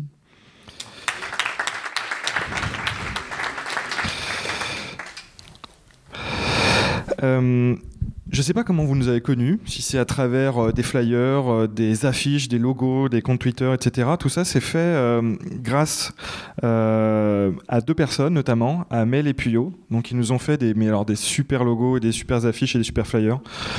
C'est, euh, C'est très très joli. Je pense qu'on est tous d'accord là-dessus. Donc euh, même s'ils sont pas là, enfin mais elle, elle est là. J'ai l'habitude de dire qu'elle est pas là tout le temps, mais si elle est là. Donc voilà, merci à eux pour pour tout ça.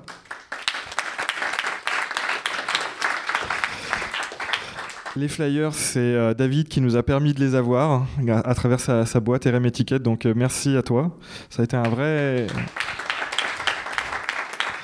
Un vrai sport des distribués, notamment euh, merci à Madame Desjanté d'avoir euh, poussé Marthe, d'avoir, d'être venue chercher euh, quatre cent cinquante ou cinq cents flyers pour qu'il les distribue. Et puis aussi, si vous avez une pause, c'est grâce à elle et grâce à Martin, donc merci à eux. Alors bien sûr, tous ces gens-là, euh, quasiment tous, hein, on a tous des comptes Twitter, n'hésitez pas à les suivre, euh, vous apprendrez plein de choses sympas, ou pas. Mais ça vaut le coup de les suivre. En plus, il y en a qui sont en manque de, de, de followers, donc il euh, ne faut pas hésiter. Euh, participer à l'organisation Lyon Science, ça n'a pas été de tout repos. Ça fait quand même quelques mois qu'on, qu'on, qu'on est dessus. Euh, mais bon, vu la façon dont l'événement s'est déroulé, je peux être que fier du travail qu'on a tous accompli. Euh, ça a été un vrai plaisir pour moi de travailler avec tout le monde. Euh, ça a été euh, un bon bordel. Euh, ça n'a pas été évident tout le temps, mais en tout cas ça s'est bien passé. On a tous des activités professionnelles, euh, associatives, personnelles très prenantes, euh, mais écoutez, je pense que si vous êtes content de, de l'événement, bah, on peut tous être contents d'avoir travaillé, d'avoir travaillé là-dessus. Ça, c'est un espèce de logo, de logo tout pourri que j'ai fait moi avec Paint, mais euh, l'idée, euh, je pense partagée par tout le monde, c'est de recommencer l'année prochaine. Donc euh, bah écoutez, euh, si, si vous avez apprécié, bah, n'hésitez pas à venir, n'hésitez pas à suivre le site, le compte Twitter, le compte Facebook de, de Lisez la science, vous en apprendrez plus. Ouais, c'est pas top. Et puis euh, on va peut-être rester encore un petit peu, mais pas beaucoup, dans la salle, parce qu'on l'a plus pour très longtemps. En tout cas, si vous avez envie d'échanger avec nous, bah, n'hésitez pas, ça sera un vrai plaisir. Et puis euh, bah, merci d'être venu, et puis à bientôt.